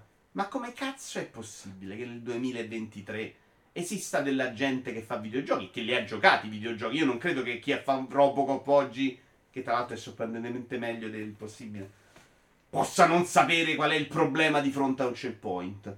Magari nella mia ignoranza di giocatore non sto prendendo in considerazione degli aspetti tecnici che fanno in modo che a volte i checkpoint funzionino male. Per esempio, forse proprio Black Cats se lo, chied- se lo chiedeva una volta. Tante volte il checkpoint parte prima del filmato e quindi tu sei costretto a rivedere un Sì, filmato. quel- Quello credo che sia una scelta. Nella mia testa c'è l'idea che tu Ah, rientri ti, do dopo... giu- ti posso provare a dare una giustificazione. Detto Vai. che da giocatore, secondo me ce ne dovrebbe essere uno prima e uno dopo. E boom, e perché mi devi costringere a rivedermi il filmato? Sono d'accordo. Ti do una giustificazione su Però perché... se c'è dopo non rivedo il filmato. Esattamente. Eh. Eh, ma io come te sono uno che si impista su un gioco, o cioè difficilmente un gioco di quel tipo mi dura più di un tot. Ok. Non lo riprendo dopo quattro Quindi mesi. te lo scordi, non te lo Però esiste quel tipo di giocatore. la maggior parte dei giocatori. Quindi ti do una spiegazione lato dev su come mai può succedere una può essere fatta una scelta del genere. Ti aiuta nel caso che tu abbia messo il gioco a riposo per due mesi, quando ritorni a dire dove cazzo ero? Ah, era questa situazione E qua. questo per me era evidente. Cioè, nella mia testa questo è un problema, è una scelta molto chiara. Ok. Me lo sono sempre risposto così, tu mi dai la conferma. Il do checkpoint... la mia, eh, non è che rispondo a nome di tutti i game designer o level designer del mondo. No, però immagino che certe cose le guardi Sì, con sì, quell'ottica. sì, sai esattamente. perché lo mettono La- sempre prima e non prima e dopo? Esattamente. Lo s- magari metti che il filmato lo schimo fa Nintendo spesso, la seconda volta lo schippi. Sì. Questo lo, lo gradirei sempre, Guarda, non c'è sempre. Una discussione che abbiamo avuto a lungo, per esempio, è sullo skippare i filmati come, quando e perché. E queste nei sono Mario discussioni. Rabbids, eh, nei due Mario Rabbids. E queste sono discussioni che fai con i membri interni del team e non è che tutti sono d'accordo che c'è una definizione migliore. Ognuno ha una sua idea in base a quello che pensa essere l'idea migliore per i giocatori, per i diversi tipi di giocatori, sul perché, sul per come, è più importante il peso narrativo, è più importante che sia skippabile sempre. Per esempio, c'è una frangia giustamente di persone, giocatori, sviluppatori, che dice deve essere skippabile sempre. Se io non sono interessato alla tua narrativa, non me la devi infilare in gola per forza. Lasciami libero di Ma skippare. soprattutto tutto. sai perché io sono di quel partito là? Perché non toglie niente all'altro. Cioè, se io posso skippare, non è obbligo l'altro a non guardarlo. Se tu invece non lo metti skippabile, a me stai costringendo comunque a fare una cosa che potrei non voler fare. C'è chi ci tiene talmente tanto Dici, all'aspetto narrativo del proprio gioco che la ritiene una, una cosa chiave, per cui vuole che almeno una volta, e quindi un filmato diventa skippabile solo la seconda volta che lo stai vedendo, che almeno una volta tu te lo debba ingoiare. Sulla chi è ancora carta- più prezioso e dice non lo devi skippare mai, la mia opera te la devi godere esattamente come ho pensato che tu te la debba godere. Pensa a Christopher Nolan, se non ti vai a vedere il film in IMAX, l'audio è mixato a merda. E problemi tuoi che non c'hai una sala IMAX vicino a casa. Però io l'ho pensato perché sia massimizzato per quell'esperienza là e quel tipo di, di fruitore là. Ci, ci stanno varie letture, io Eh. vado proprio nel mio punto di vista. Invece a me Eh, tu certo. devi, Ma il tuo punto di devi è- convincermi con la tua perché- narrativa a non skippare il filmato. Cioè la qualità di quello che fai deve convincere me a non skippare il filmato, non un obbligo perché combatti la mia pigrizia, perché altrimenti devi lasciare in modo... Una scelta del genere dovrebbe essere, secondo me, a prescindere da- dalla qualità narrativa di quello che stai proponendo, perché quello che a te può piacere da quel punto di vista, a un altro gli può fare schifo, quindi non è che... No, no, ci sta, ci sta, però se non mi hai convinto con la tua... Tu stai Certo, facendo il gioco, certo. sei convinto che hai fatto una cosa di qualità, immagino. Me il giocatore alla lavorando fine c'ha sempre ragione sul suo gioco, non, non gli potrei mai dire a nessuno, no Vito, Vi- Vince, guarda, ti assicuro, tu non, non lo... Tu non lo volevi skippare questo? No, ti assicuro che lo volevo skippare. No, io ti sto dicendo che tu non lo volevi skippare questo. Se tu lo volevi skippare, tu lo volevi skippare. Nessuno potrà dirti come sul piacere una cosa non piacere. No, no, guarda che quella cosa ti è piaciuta. No, ti giuro ma, proprio fatto schifo. No, no, ti è piaciuta quella cosa, non può non esserti piaciuta. Io sono dell'idea che oh, se, se tu mi devi convincere, mi devi convincere a quello. Poi se non va inter- non vuol dire che è brutto. Se non intercetti i miei gusti, fammelo skippare perché non ce l'hai fatta. Sì, cioè. Io personalmente sono a favore di fai fare a ognuno quello che vuole. Massima libertà nelle cose, nelle opzioni di accessibilità. Ci tieni particolarmente a quella cosa là che non siano skippabili. Metti che per default non sono skippabili, ma mettimi nelle opzioni che se voglio invece attivo un toggle che non è di default per posso skippare i filmati tenendo premuto B per dirti. E lascia al giocatore il controllo su quella cosa. Tu mantieni il controllo autoriale dell'opera base che stai dando, tra virgolette, ma lasci al giocatore la possibilità di personalizzarsi l'esperienza come sono d'accordo tra l'altro io sono ad esempio contro anche qui non so se invece di farlo infuriare la, mm, l'imposizione dei titoli di coda alla fine nei film per farmi vedere la scena dopo in cui la gente la lasci sotto senza senso perché poi tanto non si rileggono esatto cioè i titoli di coda hanno senso se io li leggo e ho l'informazione. E perché avevano un senso all'inizio? Perché erano 15 nomi a fare un film no? E leggevi quello è l'attore quello è... oggi ma 700 miliardi di nome tra cui quello che ha portato le passerelle. Ma che informazione arriva a un essere umano che non è Rayman? Zero. Zero. Non Beh. puoi, non puoi proprio. Le- cioè, il fatto che io l'abbia letto, ma non me ne frega un cazzo, non è il rispetto di chi ci ha lavorato per me. Ma credo ci siano anche questioni legali, per cui è giusto che ci siano i nomi delle persone che ci hanno lavorato, così gli appari a CV. Però sì, sì. il cinema, è, a differenza, non puoi skippare perché se decidi tu di skippare lo fai skippare tutta la sala con te. No, in realtà puoi skippare, te ne vai. Il problema sì, è che mi hanno messo la scena dopo perché no, invece te lo devi guardare per forza. Ci saluta Iaia91, al volo che poi sente in podcast, Twitch in replica. Una domanda da giocatore. Mm. Va bene. Ma proprio questa è a servizio. Cioè, io adesso arrivo, devo andarmene, fate questa domanda grande. Eh, allora rispondo al volo. Ma Ugo, riesci a scindere il tuo lavoro dalle tue sessioni di gameplay? O quando giochi il tuo lavoro influenza la tua esperienza ludica? È una bella domanda però, Iaie. E secondo me per forza, volente o nolente, ma già succedeva prima. Cioè, adesso magari uno li fa, però vedo i due processi abbastanza vicino. Cioè, un tempo andavo a scomporli per capire com'era, cercare di capire quali erano le motivazioni dietro un gioco, adesso ho le motivazioni dietro un gioco e cerco di farle arrivare al giocatore, metti conto. Ti stai perdendo la barretta da un po'. Ah, mi sto perdendo la barretta, mi è calata la barra. Antonella, è un po' la, barra, storia della, della, nostra vita dopo una certa. E mi cala la barra. uh, quindi riesco a scindere del tutto, no. Uh, quello che posso dirti mi piaceva già sui film analizzare come venivano fatti, quindi come è fatto un giocattolo dentro ce l'ho sempre avuto do presente come interesse, come stimolo. Adesso sì è un attimo più palesato e fatico un po' in alcuni casi a perdermi completamente in un'opera a meno che non sia particolarmente magari adesso hai più informazioni che Vedo ti permettono cose, di dico. vedere più cose. Alla fine Vedo più le vedevi ah, pure prima ma da giocatore, oggi ne sai di ah, più. L'hanno fatta così, ah, perché non potevano che farla così. Ah, qua ci hanno sicuramente intruppato contro questa situazione qua. Calopsia dice una cosa interessante su Checkpoint. C'è anche ah, il fatto... Calopsia, ciao Calopsia. Lo conosci? Sì. Perché lui è uno sviluppatore che sì. lavora... Uh, a quelli di nella ditta che hanno fatto oddio come si chiama quello sparatutto che è uscito che adesso. distrugge tutto, ma lui in realtà sta lavorando in una cosa molto lui più carina e piccolina, che è tipo una, una, specie di mondo dove interagisci con gli altri giocatori di hub e fai tutte delle cose creative insieme. No, no, l'hanno presentato Stellini. non me lo ricordo che gioco sia. È uscito una settimana fa, hanno presentato il sito. Metti il link. Uh, Calopsia, metti il link. Calopsia, ha degli spunti super interessanti. Tra ce ne abbiamo un altro su in scaletta, per esempio. Lui è scimmiato come me, ci ho fatto un bellissimo podcast su Death Stranding, perché lui è cocimiano dell'ultima proprio Quindi forse l'ho sentito da qualche parte? Sì, sì. Alex C'è anche il fatto che un sistema buono di checkpoint è comunque tempo di sviluppo, perché comunque sì. devi assicurarti di non salvare quando il giocatore è in una situazione troppo compromettente lato gameplay, Bravo. eccetera. Ogni roba è più lavoro di quanto si pensa. Questo sì. Allora, ecco, una roba che posso dirvi da, dall'altra parte della barricata. Qualsiasi cosa richiede un lavoro di ragionamento e scelte di innumerevoli persone in, fra- in un certo lasso di tempo per cui non tutto, uno, non tutto è sempre fattibile per possibilità tecniche, ma anche per possibilità delle singole persone e anche per possibilità di tempo a disposizione per farle. E nei mastodonti, come può essere Ubisoft, a volte può essere anche un problema comunicativo.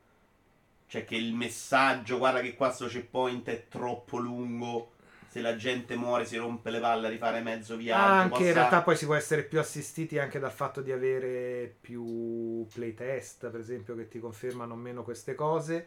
Un'altra roba è che i giochi sono e qua uno quello che dice Alex eh, quando dice troppo compromettenti è quello che ci dicevamo prima in macchina ci sono delle regole che metti su come mai si attiva un checkpoint o non si attiva? Lo dicevamo in merito a Call of Duty che aveva questo problema storico che eh, soprattutto a livello veterano te ne accorgevi quando capitava di morire quindi vedevi checkpoint che a volte si attivavano nello stesso punto, a volte no, cioè dovevano innescarsi in qualche modo e a volte ci sono diversi non tri- vanno un attimo più nel tecnico, ma non troppo nel tecnico. Ah, ci vai, sono vai. diverse regole e trigger che vanno a, a, a definire un, un, salvataggio e quando può ripartire un salvataggio.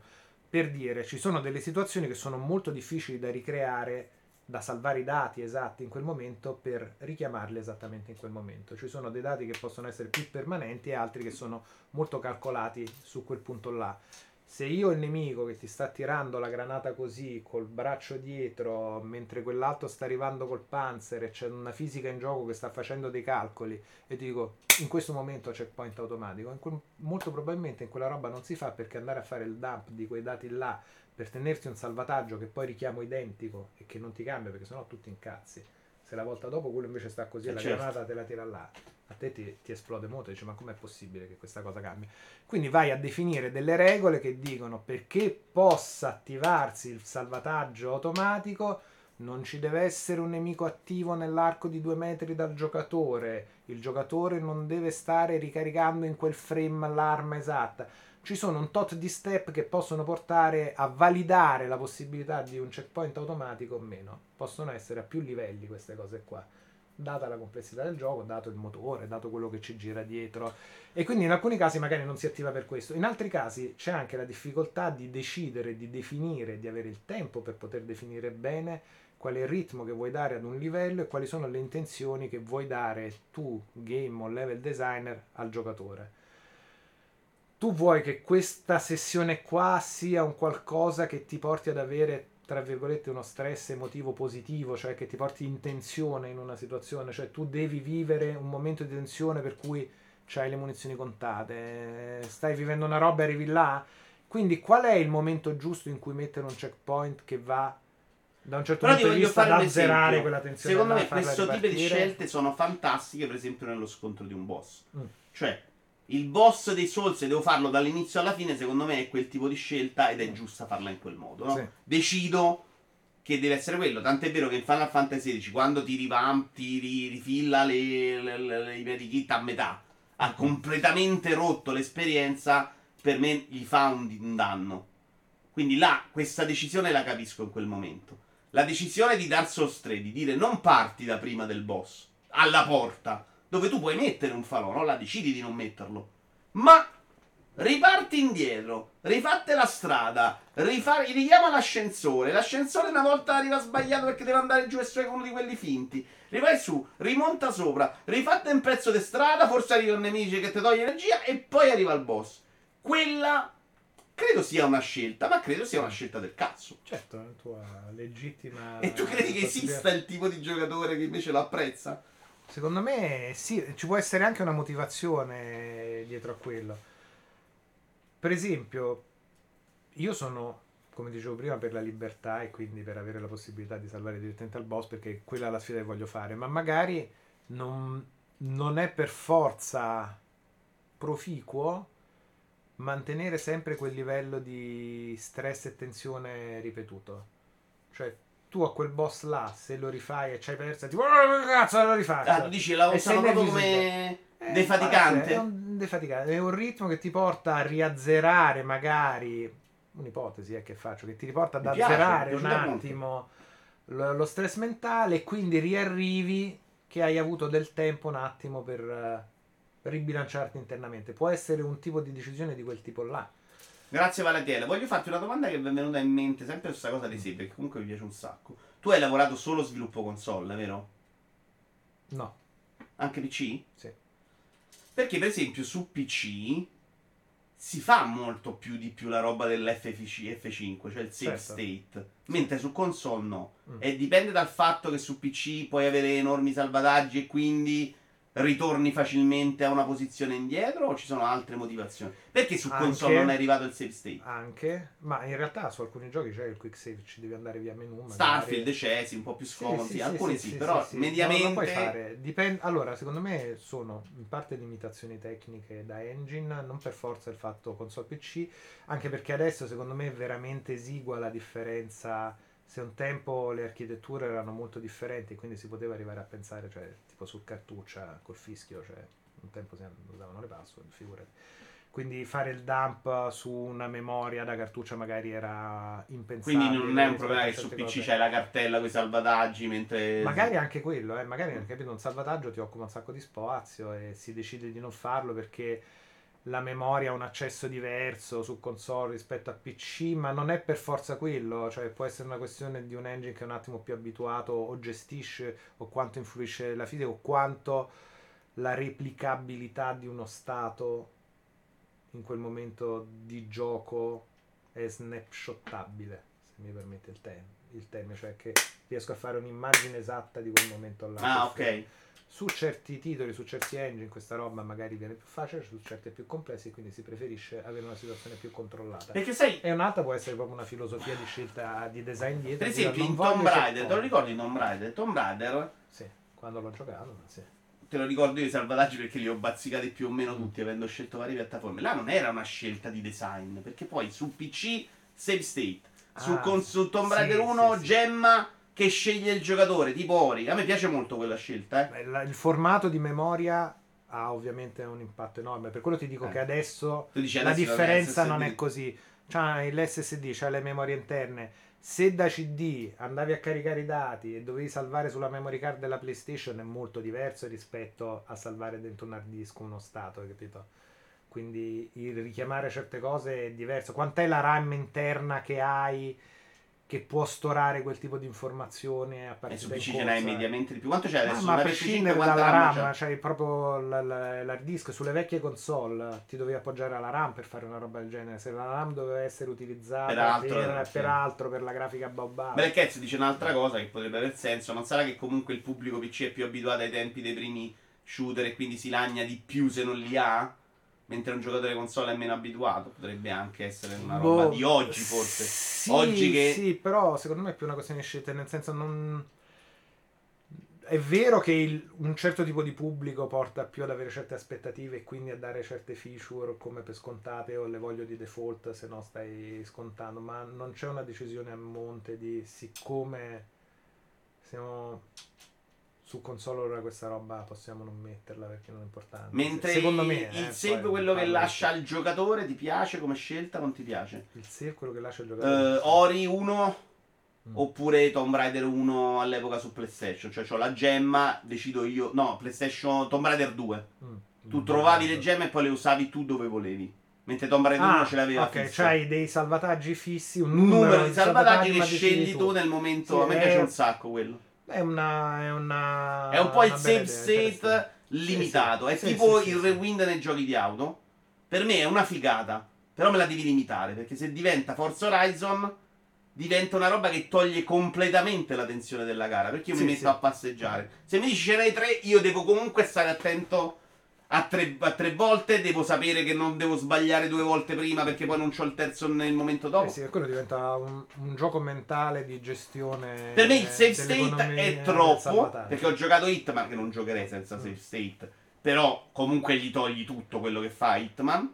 Perché gli- puoi decidere di non usarli, ovviamente. Però se Certo. li usi diventa una roba che Ma uccidi penso, non completamente. ci ho giocato, ma penso, conoscendo più o meno il tipo di gioco, a Baldur's Gate 3, se andassi a dire alla gente non puoi fare i salvataggi dove vuoi te. Panico. Alcuni felicissimi perché sono quelli che vogliono l'esperienza. Io ho rollato due, mi tengo sto due, mi schioppa tutto il party. E un si è che- fottuta la partita. C'è un amico che voleva la sono per tirare che- lui i dati. Che se non rollano crit tutte le volte, se non fanno Ringraziamo 20. Valadiel che si è abbonato per 9 mesi e Scasi che si è abbonato per 3 mesi. Bellissimo questo discorso sui save. Dicevo, c'è un amico che vuole la mod per tirare i dati fisicamente, gli dà fastidio che li tira il gioco. Sarebbe bello, in effetti una webcam che ti legge Ma i sì, dati e eh, ti riconosce fa- i numeri. Ma banalmente Tu gli metti sotto un filmato che rolli sempre 20 e hai vinto. No, no, ma banalmente secondo me non è più quello, è io metto il numero che ho tirato da Dio, cioè le mod così secondo Cioè, me ti fai un uscire. bellissimo dado da 20 che rolla solo 20. Tutte le facce sono 20.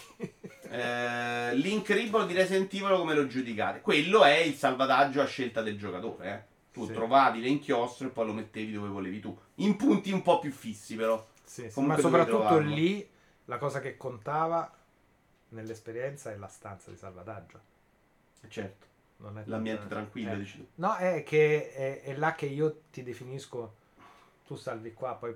Cioè, Sì, era, era un'altra via di Dovevi mezzo perché era libera, me- tu decidevi tu quando farlo, però comunque cioè, ci dovevi doveva andare, essere. ci dovevi andare se volevi farlo, hai capito? Prima Secondo di un me- boss fight ho ripulito qua, allora torno un attimo alla stanza e salvo. Il vero horror, se escludiamo la VR, secondo me l'abbiamo avuta in quella fase. Perché comunque c'era la, la paura in generale, che poteva funzionare molto in Silent Hill, meno in Resident Evil, ma c'era insieme la paura di morire e dover ripetere il pezzo. Certo. Secondo me il terrore si basava sull'aspetto di gioco, ma anche proprio di, di pratico tuo. Cioè tu avevi paura e la tensione di perdere mezz'ora di gioco. Che è una roba che quando sono arrivati i salvataggi ovunque, perdi con Resident Evil 4, non ha mai quel livello di tensione.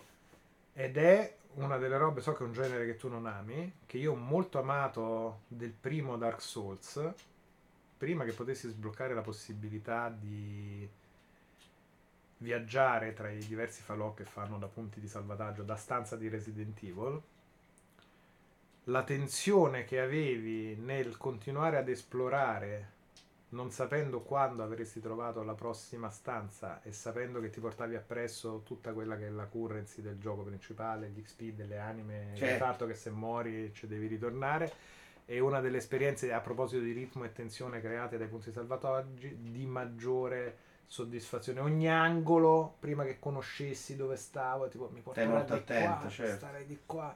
Oddio, Dio, che carico di oro che ho di, di, di anime, che devo stare attentissimo.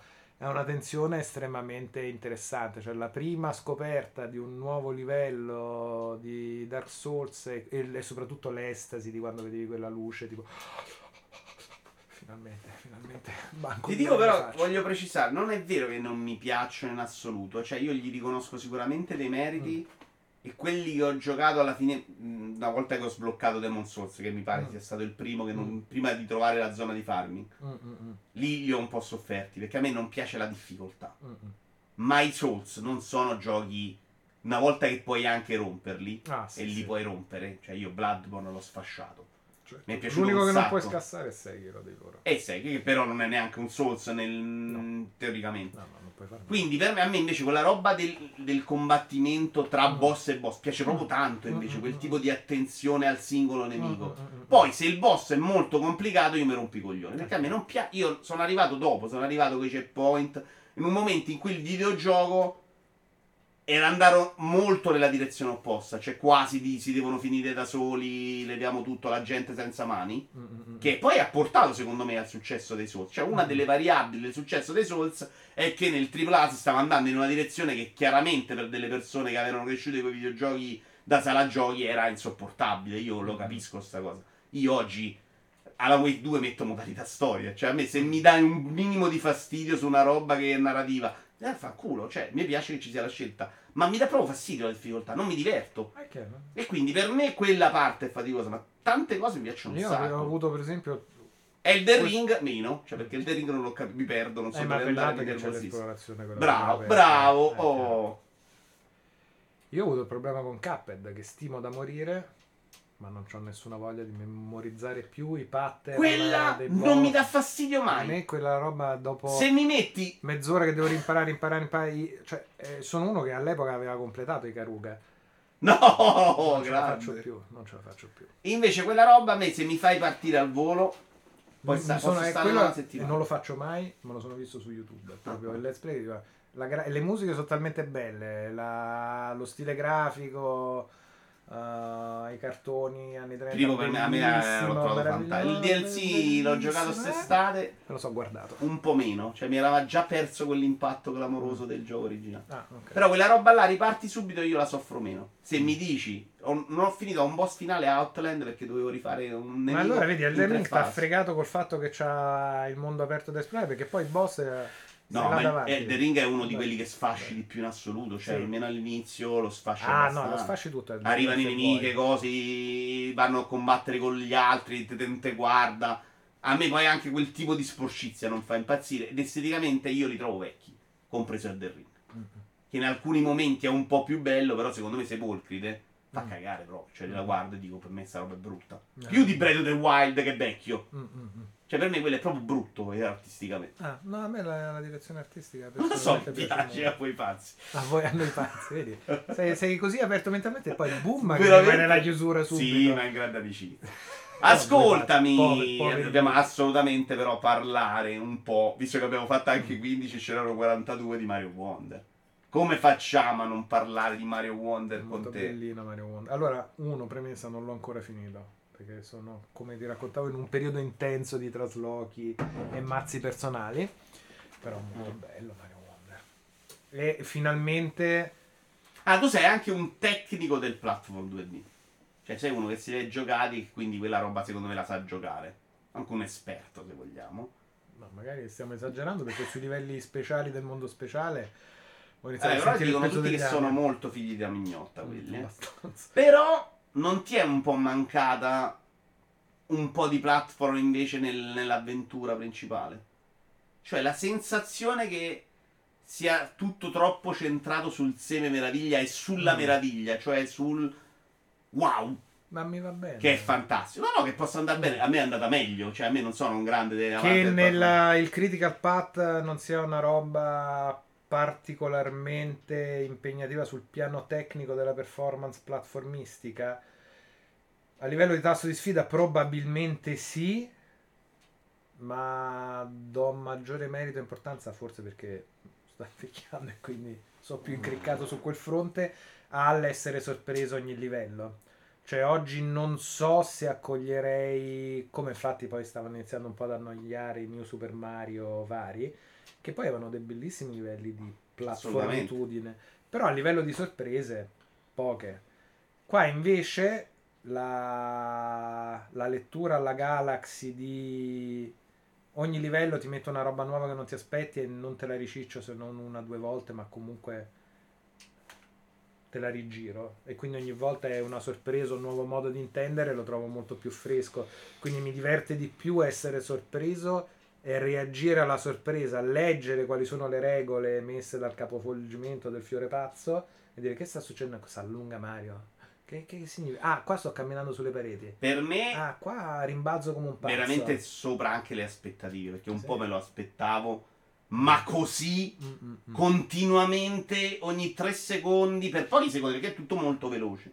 Quindi veramente- preferisco quello. Anch'io ho preferito quello, ti dirò secondo me anche tanto Super Mario Galaxy da quel punto di vista, cioè molto più scombussolante di Mario Galaxy. Mario Galaxy fa delle cose belle continuamente, ma non così Beh, pazze. forse il 2 continuamente. ancora di più.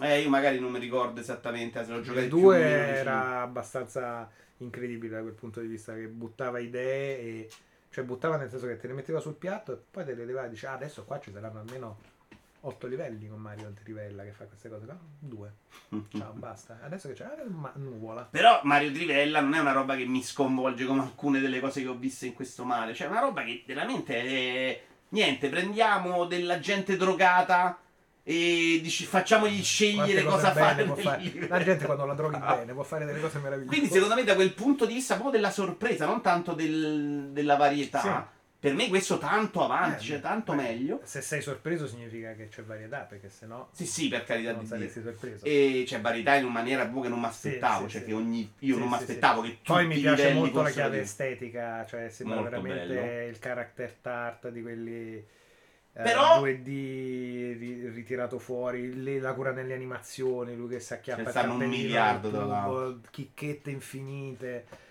E musicalmente anche l'audio, il lavoro che c'è sull'audio, da come cambia quando sei Mario Elefante, e, e a parte i fiori che cantano, che ovviamente fanno riderissimo, ma il Appena lavoro di stato eh, sull'audio che c'è. Ma anche come parlano il fiore, quello che ti dice le cosine. Sì, sì, Ah, meraviglia.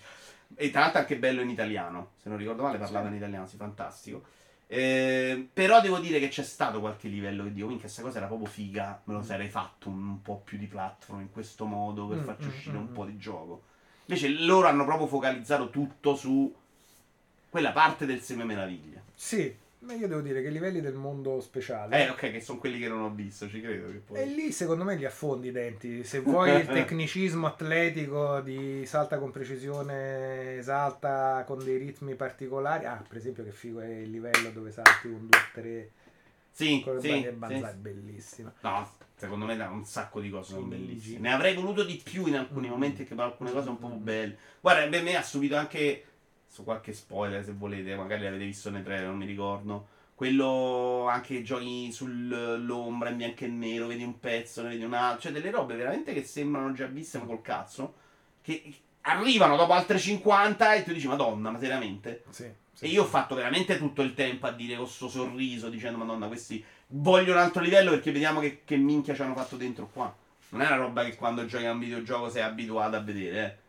Cioè, anche quelli belli non ti sorprendono dall'inizio alla fine. Questo si ripeterà mezza volta con dei livelli speciali che qui fai la stessa cosa. Mm, mm. Ma banalmente sono stupendi i livelli in cui devi cercare le 5 monete. Sì, sì, sì, Sono bellissimi. Anche là, vedi, sul discorso del ritmo, che è un vantaggio che c'è questo qua, le sfidine intralivello per il singolo cosa, sono proprio quelle robe là, mordi e fuggi con un'ideuzza là, che magari è la sfidina di corri là per prendere quell'attiva con i due interruttori, quel- quella pillola di gameplay diversa, Snappy che non è per forza un livello.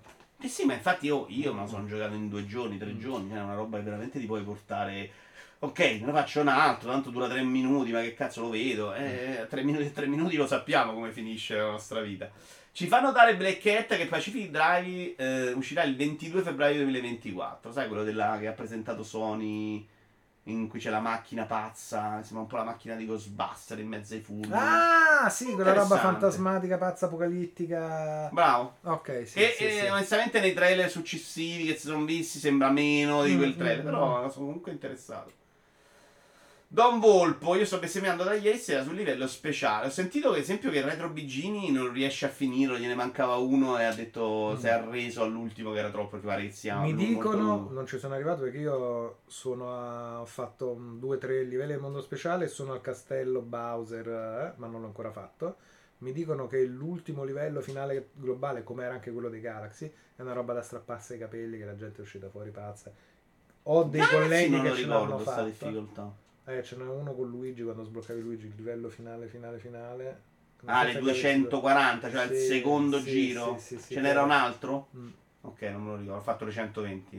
Io mi ricordo quello di Odyssey che era semplicemente lungo, perché a proposito di checkpoint e di come definiscono l'esperienza, il livello finale segreto, totale, globale di Mario Odyssey è una roba veramente da maratona. No, io lo- quelli tutti quelli difficili ho capito che non c'avevo voglia. Però molto bello alla fine. Ci credo, però ho capito che. Tanto Però io ho avuto su un quella, rapporto conflittuale. Mm.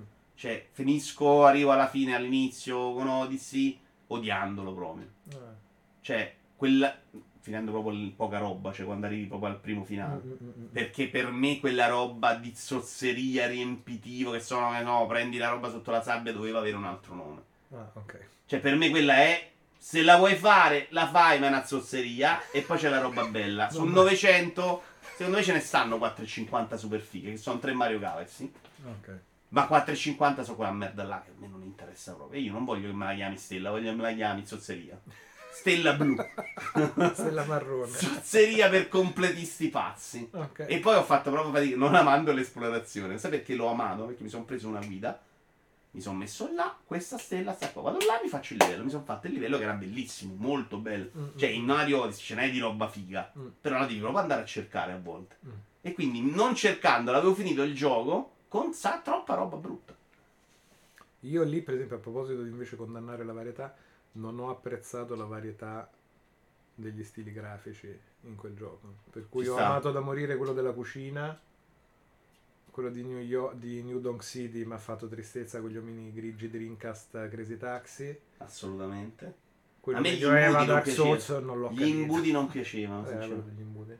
Eh, La cioè- foresta? Sì. La foresta, sì, la foresta quella è quella di Dark Souls. Sotto... Ah, que- ok. quella sotto tristissima, dico, ma come mai? Sì, sì, a livello estetico non indovinate. Era, era tutto su registri diversi. Allora, abbiamo parlato di Mario Wonder, quindi comunque soddisfatto Mm. di Mario Wonder. Sì, dai, Sì, no, anche perché aspettavo una roba del genere da un misto, un incrocio tra Super Mario World e Mario Galaxy. A me mai- non mi fare più felice. Attualità. Ah, sono debolissimo. tu hai il qualità. vero? No, sì, non OLED, non OLED. È lo Deck normale. Cosa ne pensi dell'OLED? Che mi sarebbe piaciuto prendere l'OLED perché ho molto apprezzato Deck a livello qualità-prezzo per l'hardware è demenziale, fenomenale come cosa.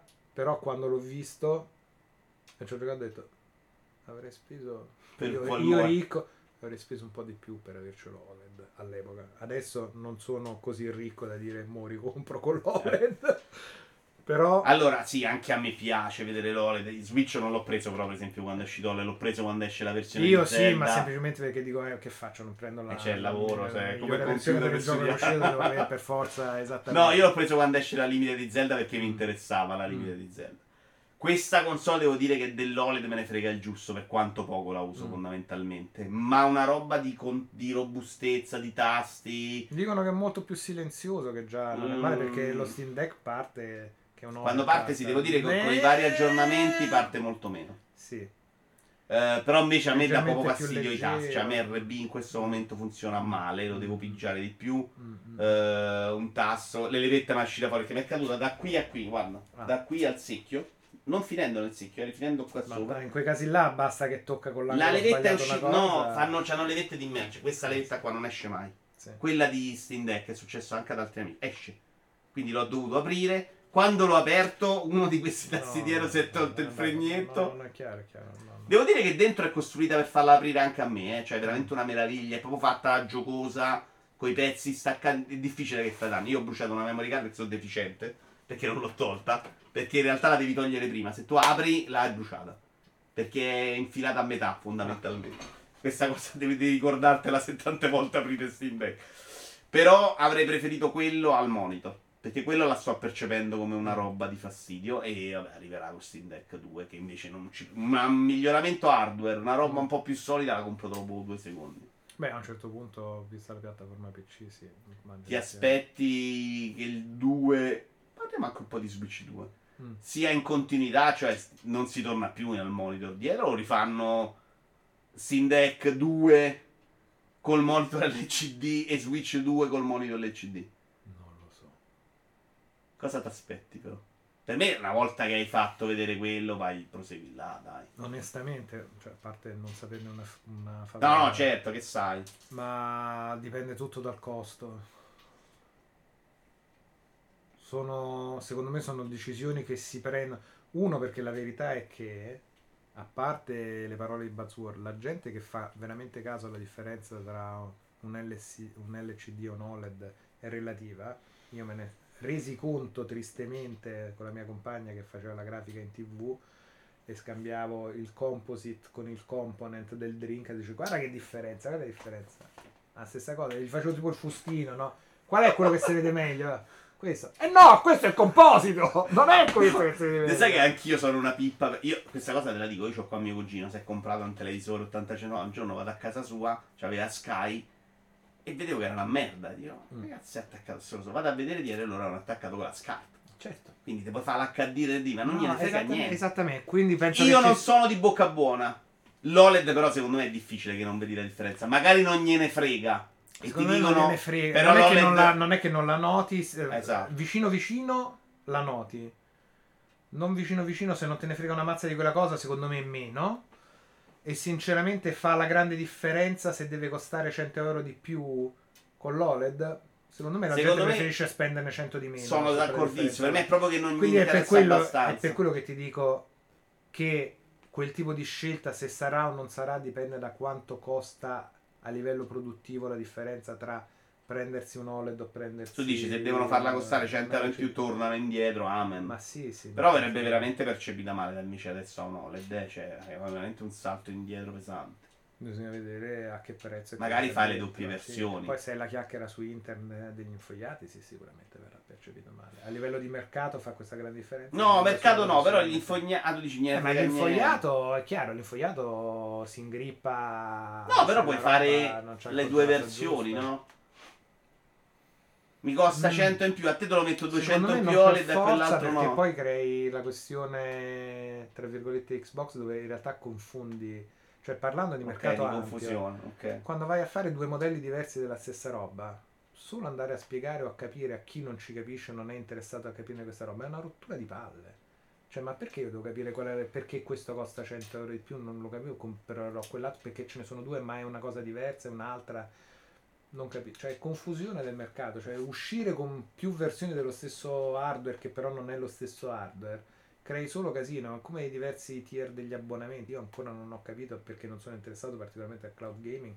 Le tre versioni del PlayStation Plus, i nomi, le cose, che cazzo offrono. I nomi Se me li mi chiedi in croce allora. cosa fanno, non te lo so dire. Uno c'ha i salvataggi, uno c'ha la possibilità di giocare in cloud, uno c'ha i giochi che puoi no, giocare in remoto. Non so Hai capito? E questa roba qua. Però cioè, anch'io là siamo non, gli impallinati. Non c'è il mio interesse, neanche io non lo so. Okay, io non ho il plus. Ma siamo comunque gli impallinati che ne sanno di queste cose. Però lì anche i noi. Cioè io faccio, anche sapendo più o meno cosa fanno. Mm.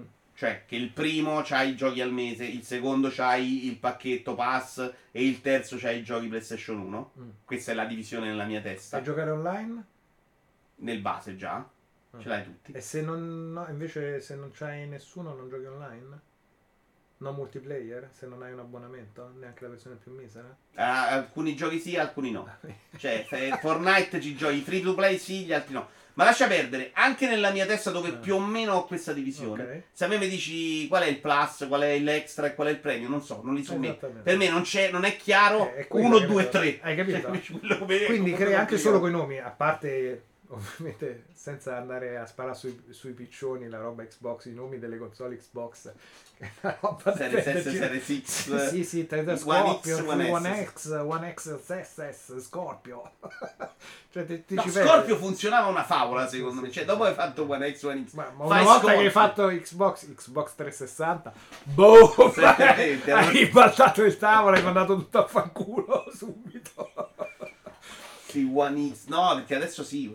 Serie, serie X, Serie X, One Loro X, hanno, hanno puntato sulla linea della lettera che in continuità, ma non è vero mai. La cioè, linea della lettera in continuità. Sì, sì, che One X doveva diventare Series X, no? E quindi tu percepivi One e Series, però non, non sto facendo cabaret, ma hai perso, hai proprio perso. Ah, perché io sono più avanti. Comunque, ecco, per ritornare a è un casino proporre due versioni al lancio della stessa macchina. Secondo me sì, vai comunque incasinato. Ma anche perché vai a incasinarti alla distribuzione, non sai quale avrà più realmente successo. Quindi dov'è che vai a, a, a, mettere il peso di produzione delle fabbriche, delle cose? E se quella che ti aspettavi vendesse meno vende di più, ribalti i metodi di produzione, riordini. Ti incasini no, un sacco di cose. È vero, hai ragione, ci sono più aspetti senza ombra di dubbio da dire, vabbè, però facciamo contento qualcuno. Uh, Black Cats dice vogliamo parlare dei nomi del DS 3DS. Però lì era. Sì, lì no, ma roba... là intende XL, tutte le varianti DSi. Esatto, più che DS 3DS sì, che era il DS in 3D. Però io uso molto questo esempio perché è, ormai è diventata una roba assodata che il Wii U non abbia venduto perché era una periferica del Wii per la gente. Che è una roba che gli è stata raccontata talmente tanto che la gente è convinta di questa cosa. Cioè, Wii U non vende perché è un accessorio. Non è vero un cazzo. Cioè, magari all'inizio esiste anche questa variabile per qualcuno. E sicuramente c'è la vecchia che pure va a comprare PlayStation 5 e pensa che ci gira dei giochi al contrario. Però sul lungo periodo non è mai quello che decreta l'insuccesso totale flop del Wii U. E lo vedi con 3DS e DS, che alla fine sì, pensi che non c'è stata confusione all'inizio? Eh, ma il 3DS è uguale al DS, però c'è il 3D. No, però io gioco e gioco. Sì, però eh, e, e, quello immagino che sia riguardo alla questione One X, Series X sì, sì, e sì, le cose. Però tornando all'origine lanciare un hardware con due versioni diverse sullo stesso momento. Cioè a prescindere dai nomi. No, certo. Mentre certo. nel caso del DS e 3DS non sono usciti insieme. Hai capito? No, no, era, lì era risposta a un'altra cosa. Fammi pensare, c'è stato un momento in cui hanno lanciato due versioni della console? No, disco senza disco, il Wii U c'era pochi giga, tanti giga. PS5 digitale non digitale. Eh sì, però disco non disco. Sì. E Wii U era poca memoria, tanta memoria, la differenza tra bianco e nero, Sì, no? Mi sembra di sì. Non mi pare ci fossero robe clamorose. Onestamente. Tu avevi bianco e nero. Nero, quello con più memoria. Sì, certo. Per forza. Quello che costa di più, guarda. C'ha meno cose, ma dammi quello cui butto più soldi. No, no, no, deve avere più cose. Deve essere la versione tipo lo Steam Deck. Ho preso quello che c'ha più memoria. Non mi ricordo neanche quant'è, non l'ho mai riempita. Ma, ma non l'ho usato tantissimo. Steam Deck. È che io ho un problema, allora io ho fatto i 500 giga, Mm. poi mi sono comprato una seconda schedina da 500 giga perché mi piaceva vederli tutti installati, le cose Certo. che volevo Ah, nella ok. storia dei videogiochi. Ah, E dopo ci ho voluto mettere Windows e dice, vabbè, togli una 500 giga Io che ecco, quello l'avrei voluto fare. Ci si riesce a giocare i giochi del Game Pass eh, sopra adesso? ci riesce anche in cloud da browser con, senza mettere Windows. io sono molto pigro nello smanettare e capire come installare le Io l'ho fatto fare a un amico. Ah, ok. Che- perché quella roba è Devo un farlo- po' più Devo smanettona. farlo fare a Mazzica. poveraccio. Qualcosa è, quella è più impegnativa per me e io rompo lo Steam Deck, Sì, quindi lo no, faccio no, fare a un no, amico. ho Altre cose, emulatori, robe così, ce l'ho messi io, Mm. andando su Linux non è un No, problema. io ce l'ho proprio come me l'hanno dato di fabbrica. No, no, no, no. Io a quello le- Ho fatto le emulatori, figo, ci ho messo Ottoran 2006 che era il mio sogno bagnato di averlo in portatile. Capisco. E quindi la prima cosa che ho fatto in realtà è stato quello. Dopo però dico, potevo prendere quella scheda di più dei 500 giga che lo stavo già usando, perché avevo già capito che non mi serviva un tera di giochi su Steam Deck.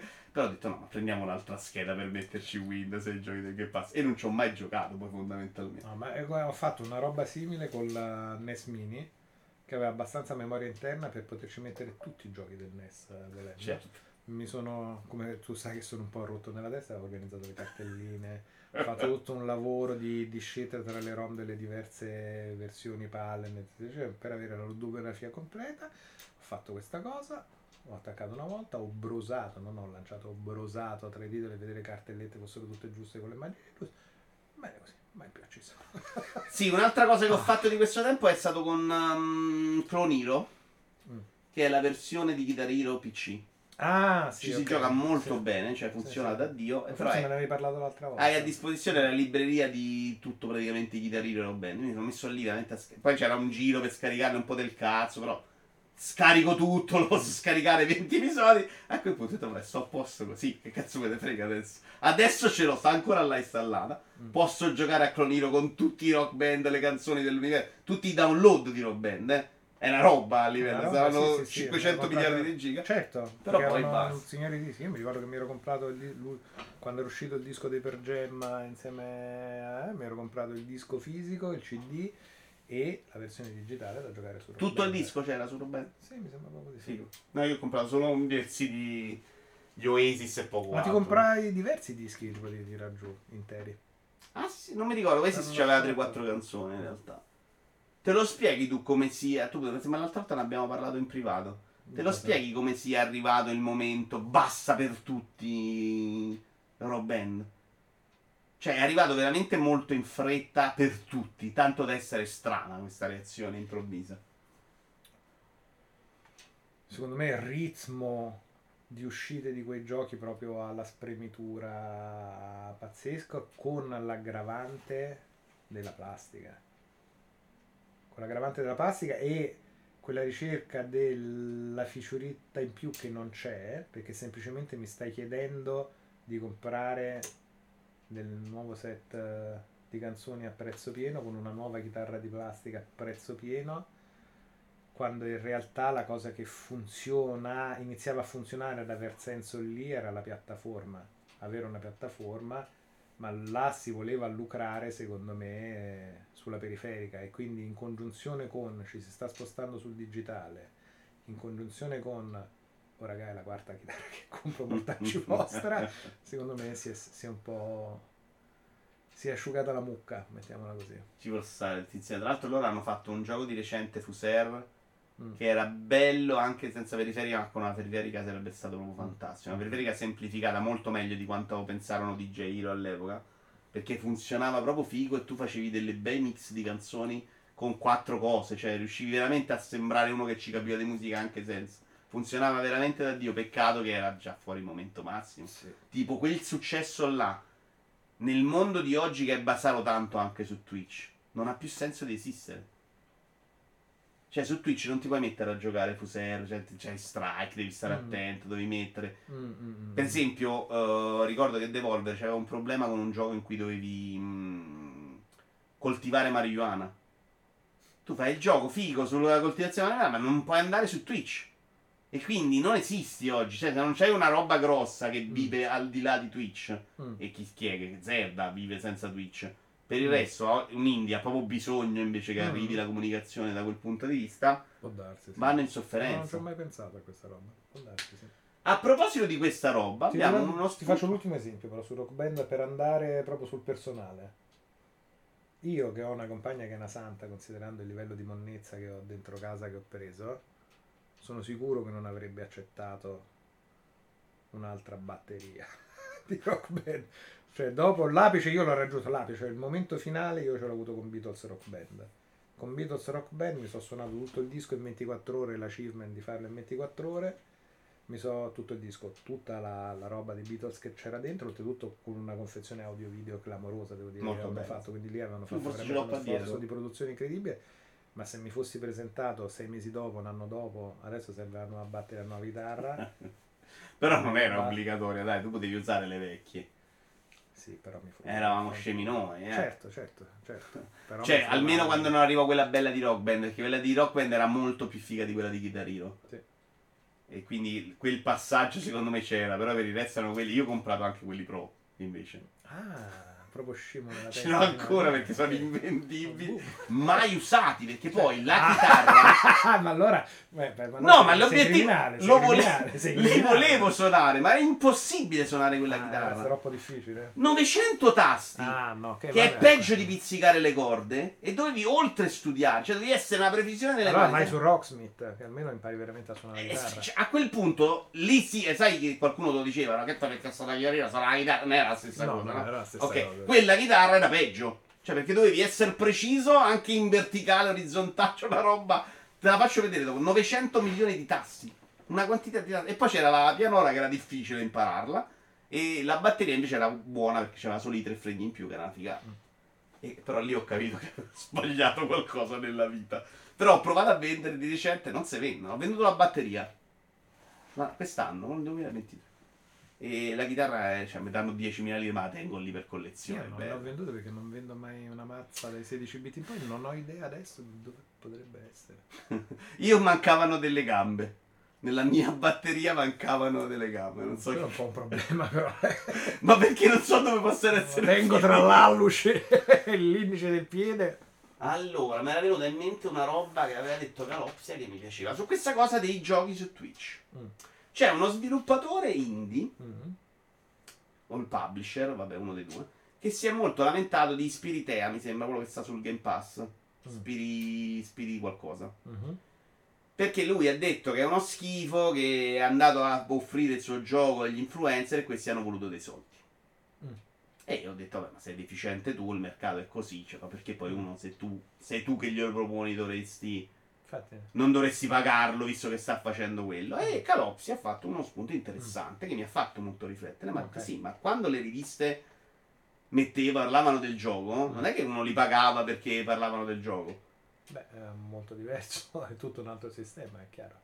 No, no, però lo spunto non è completamente campatenario. Secondo me quello che cambia è il rapporto di forze.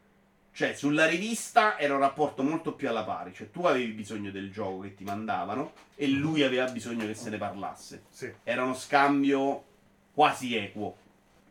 sì. Sullo streamer no, cioè quello non ha bisogno. Lo streamer famoso, che è quello che tu vai a pagare fondamentalmente, perché abito Ioana non lo paghi, no? Cioè sono quello che fa i numeri che ti ho paghi. dato 50 euro E quello non ha bisogno del tuo gioco, sei tu che hai bisogno di lui. Mm. E quindi il rapporto diventa io ti pago perché ho bisogno di questa tua promozione. Allora, È un bello spunto di Calopsi. è un bello spunto di Calopsi, secondo me va a definire proprio qual è il ruolo dello streamer.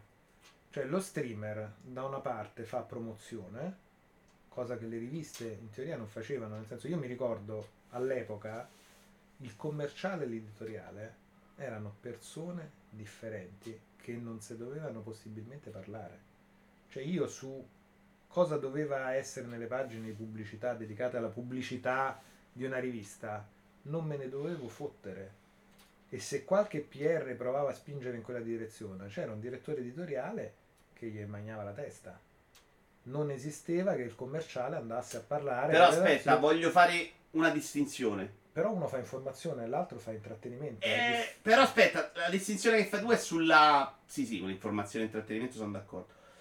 Quello in cui non deve esserci il contatto, secondo me, è la pubblicità. Cioè, se eh. quello pensa che tu mi stai Beh. facendo pubblicità e devi parlare bene di Spiritea, cioè era proprio la pagina pubblicitaria, è un cretino se dice mi devi pagare. Quello che dice lui è ti metti lì e te lo giochi, cioè banalmente io mi metto a eh giocare vabbè, una sto dando visibilità estrema. È la visibilità che però non è esattamente la pubblicità, cioè quello può, dare, può no? giocare giochi e dire una sì. merda. Cioè, per me quella distanza è diversa. Allora, lì eh, diventa spinoso, non lo so perché non faccio lo streamer né per, di professione né so esattamente le meccaniche, ma mi viene da pensare, io non venivo pagato direttamente da chi metteva la pubblicità, indirettamente dal mio editore che magari prendeva i soldi dalla pubblicità però il mio stipendio non arrivava direttamente da cosa. No. Diventa molto più difficile, secondo me, che tu dica questo gioco è una merda se il publisher ti ha dato il gioco e ti ha pagato. Poi magari tu sei tutto di un pezzo e te ne batti.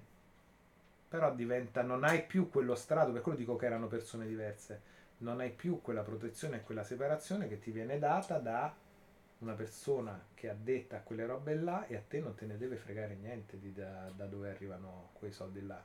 Se è il publisher che ti dà i soldi per parlare di quella cosa, secondo me diventa non per forza sicuro che te ne parli bene, ma molto più difficile che tu non abbia un bias e un pensiero di quel tipo là.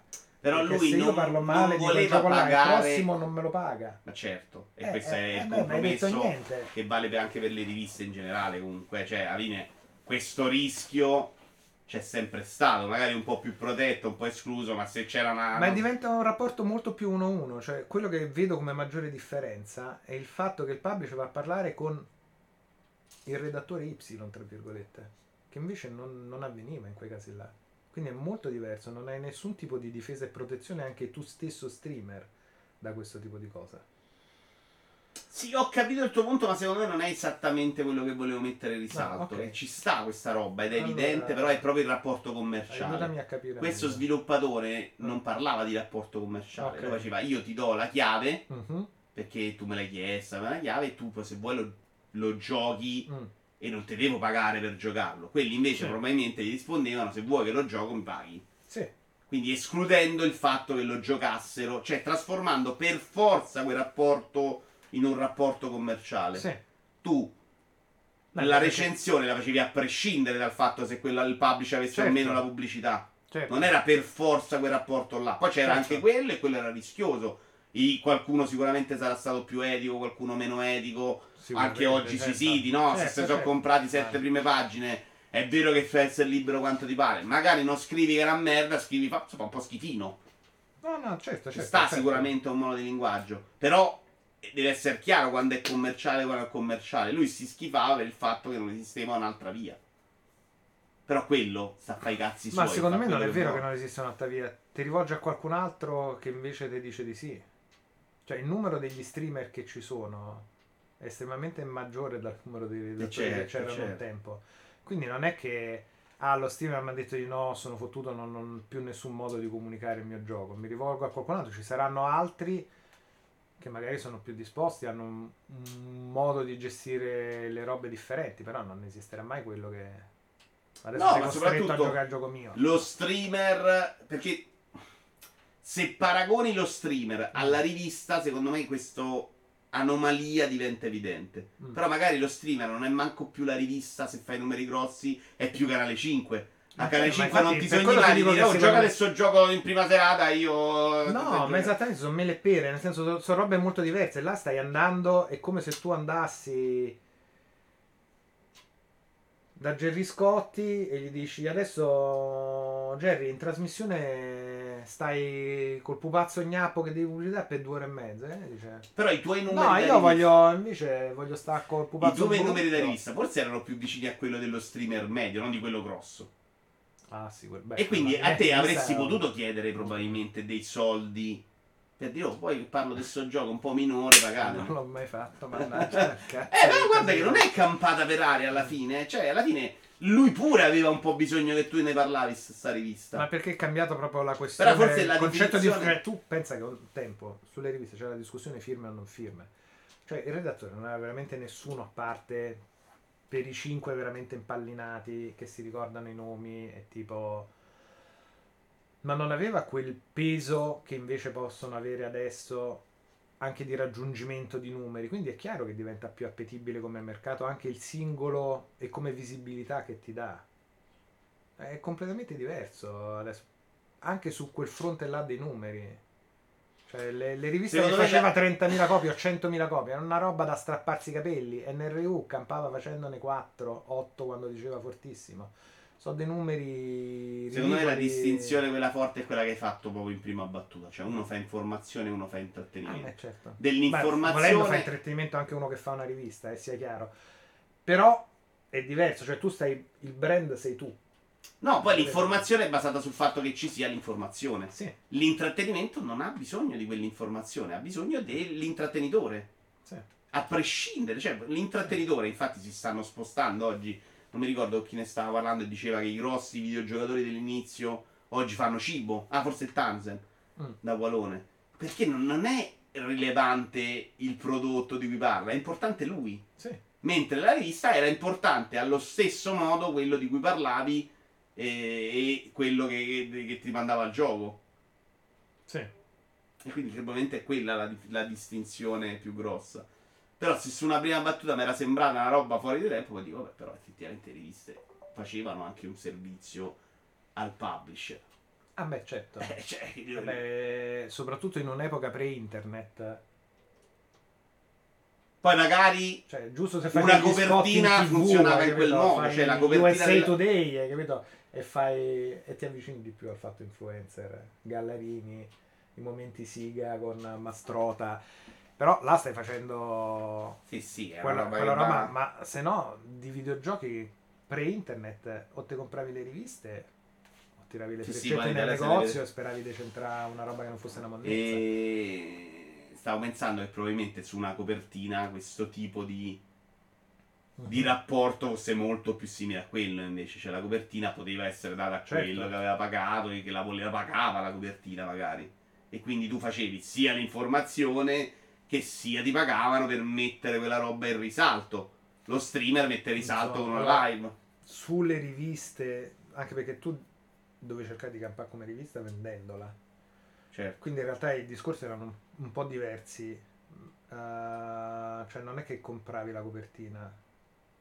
Per come Non si comprava io- la copertina, ma Nintendo meno ovviamente. No, almeno io posso parlare di quella che era la... f- avendo fatto anche il, il caporedattore e quindi la, la copertina magari su NRU Vabbè, NRU Tutta era la più parte- difficile.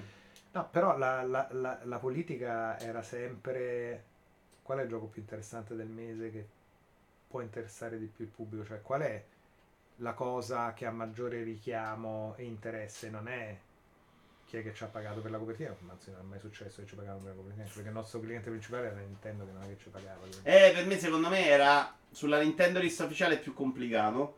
Su una rivista PC, secondo me, potevano uscire dei soldi per dire questo, però va in copertina. Mi fai l'approfondimento. Forse ho Non lo- sentito non credo, non lo so, può darsi. Devo non posso parlare per tutte le riviste, però in generale quello Non che ricordo io è sempre stato un più un ma anche proprio per utilità economica della rivista. Qual è la copertina più interessante che possiamo fare sto mese? E non è arriva il publisher che sul gioco che non frega niente a nessuno mette il carico allora c'ha la copertina. No, è qual è la copertina del titolo più interessante di questo mese che pensiamo che porti la gente a comprarsi la rivista? Eh certo, perché tu dovevi anche fare quello. No, no, che devi, devi fare principalmente quello. No, è vero, anche questo. Cioè, la copertina era anche il tuo La mezzo copertina per- è il richiamo del lettore, cioè mica la recensione di Mario Wonder. Se arrivava Activision e mi diceva io investo un sacco su Call of Duty su Wii perché dobbiamo vendere uno e vendevano nonostante fosse uno, schifo anche su Wii perché era comunque Call of Duty diceva cioè Mario non è perché la rivista ufficiale Nintendo io dico Call of Duty secondo me è il gioco più debole del mondo ma che vuoi? Ma io la devo vendere sta rivista Call of Duty in Italia non, so, non soddisfa nessuno Però non ti compra. immagino che qual questa... è la gente gli appassionati di Nintendo chi mi comprerà la rivista quello è il gioco più interessante migliore del mese che è Mario Wonder metti conto Ci sta. Allora, ti sembrerà incredibile, Mm. Sono passate due ore. e là Sono le 23. Eh, mi hai una fatto due domande. meravigliosa. Eh, però ci siamo divertiti, è Sempre, divertito un sacco e anche ci ha dato sempre. tanti spunti interessanti. A voi per le domande Però ci dobbiamo A te. salutare. Grazie a Dio, questo è un format meraviglioso che tornerà difficilmente, probabilmente da Roma.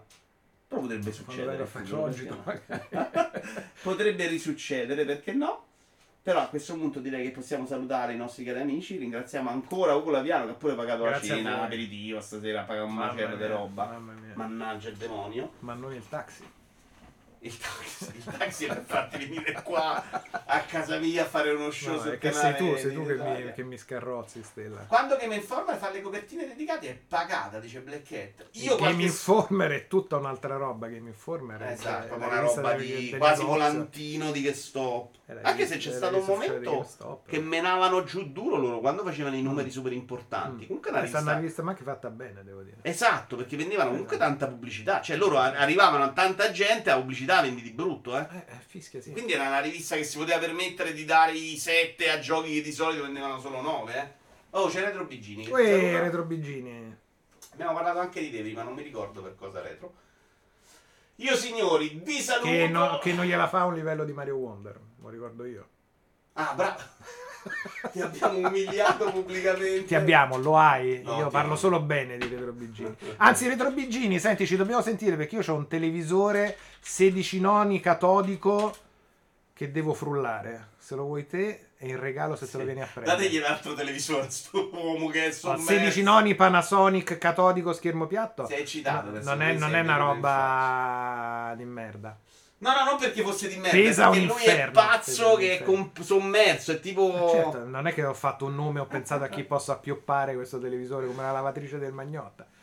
Io non Io capisco ho perché detto- mi vuoi appioppiare questo, questo televisore. 16 noni Panasonic catodico, schermo piatto. Ce ne andiamo da Ride Midna, poi ci sentiamo, grazie, dice Retro Bigini, ci sentiamo anche noi. eh, ciao a tutti. Che giorno è oggi? 30 novembre. Domani che è? Venerdì non ci sono, siamo a serata giochi da tavolo. Dovrebbe arrivare sta cazzo di Dore Avengers domani. In realtà eh, Lego Shop non dà indicazioni. Però domani c'è giochi da tavolo, magari riesco a fare un preserale e iniziamo il montaggio. Ma tu ti fai un calendario su quando monterai cose di tutte quelle robe che non hai ancora montato? Cioè c'hai il tabellino di marcia? O vai a sentimento? Stasera No. ho voglia di eh, Torre Avengers. Difficilmente ho 3 set insieme da montare. Però mo ti faccio vedere il programma del weekend, che invece in- in- in- comprende anche quel tipo di cose che devo fare. Ok. Quelle cose le faccio nel weekend. Ciao a tutti cari, grazie Ciao. mille, spero vi sia piaciuto questo nuovo format fantastico. Ciao ciao.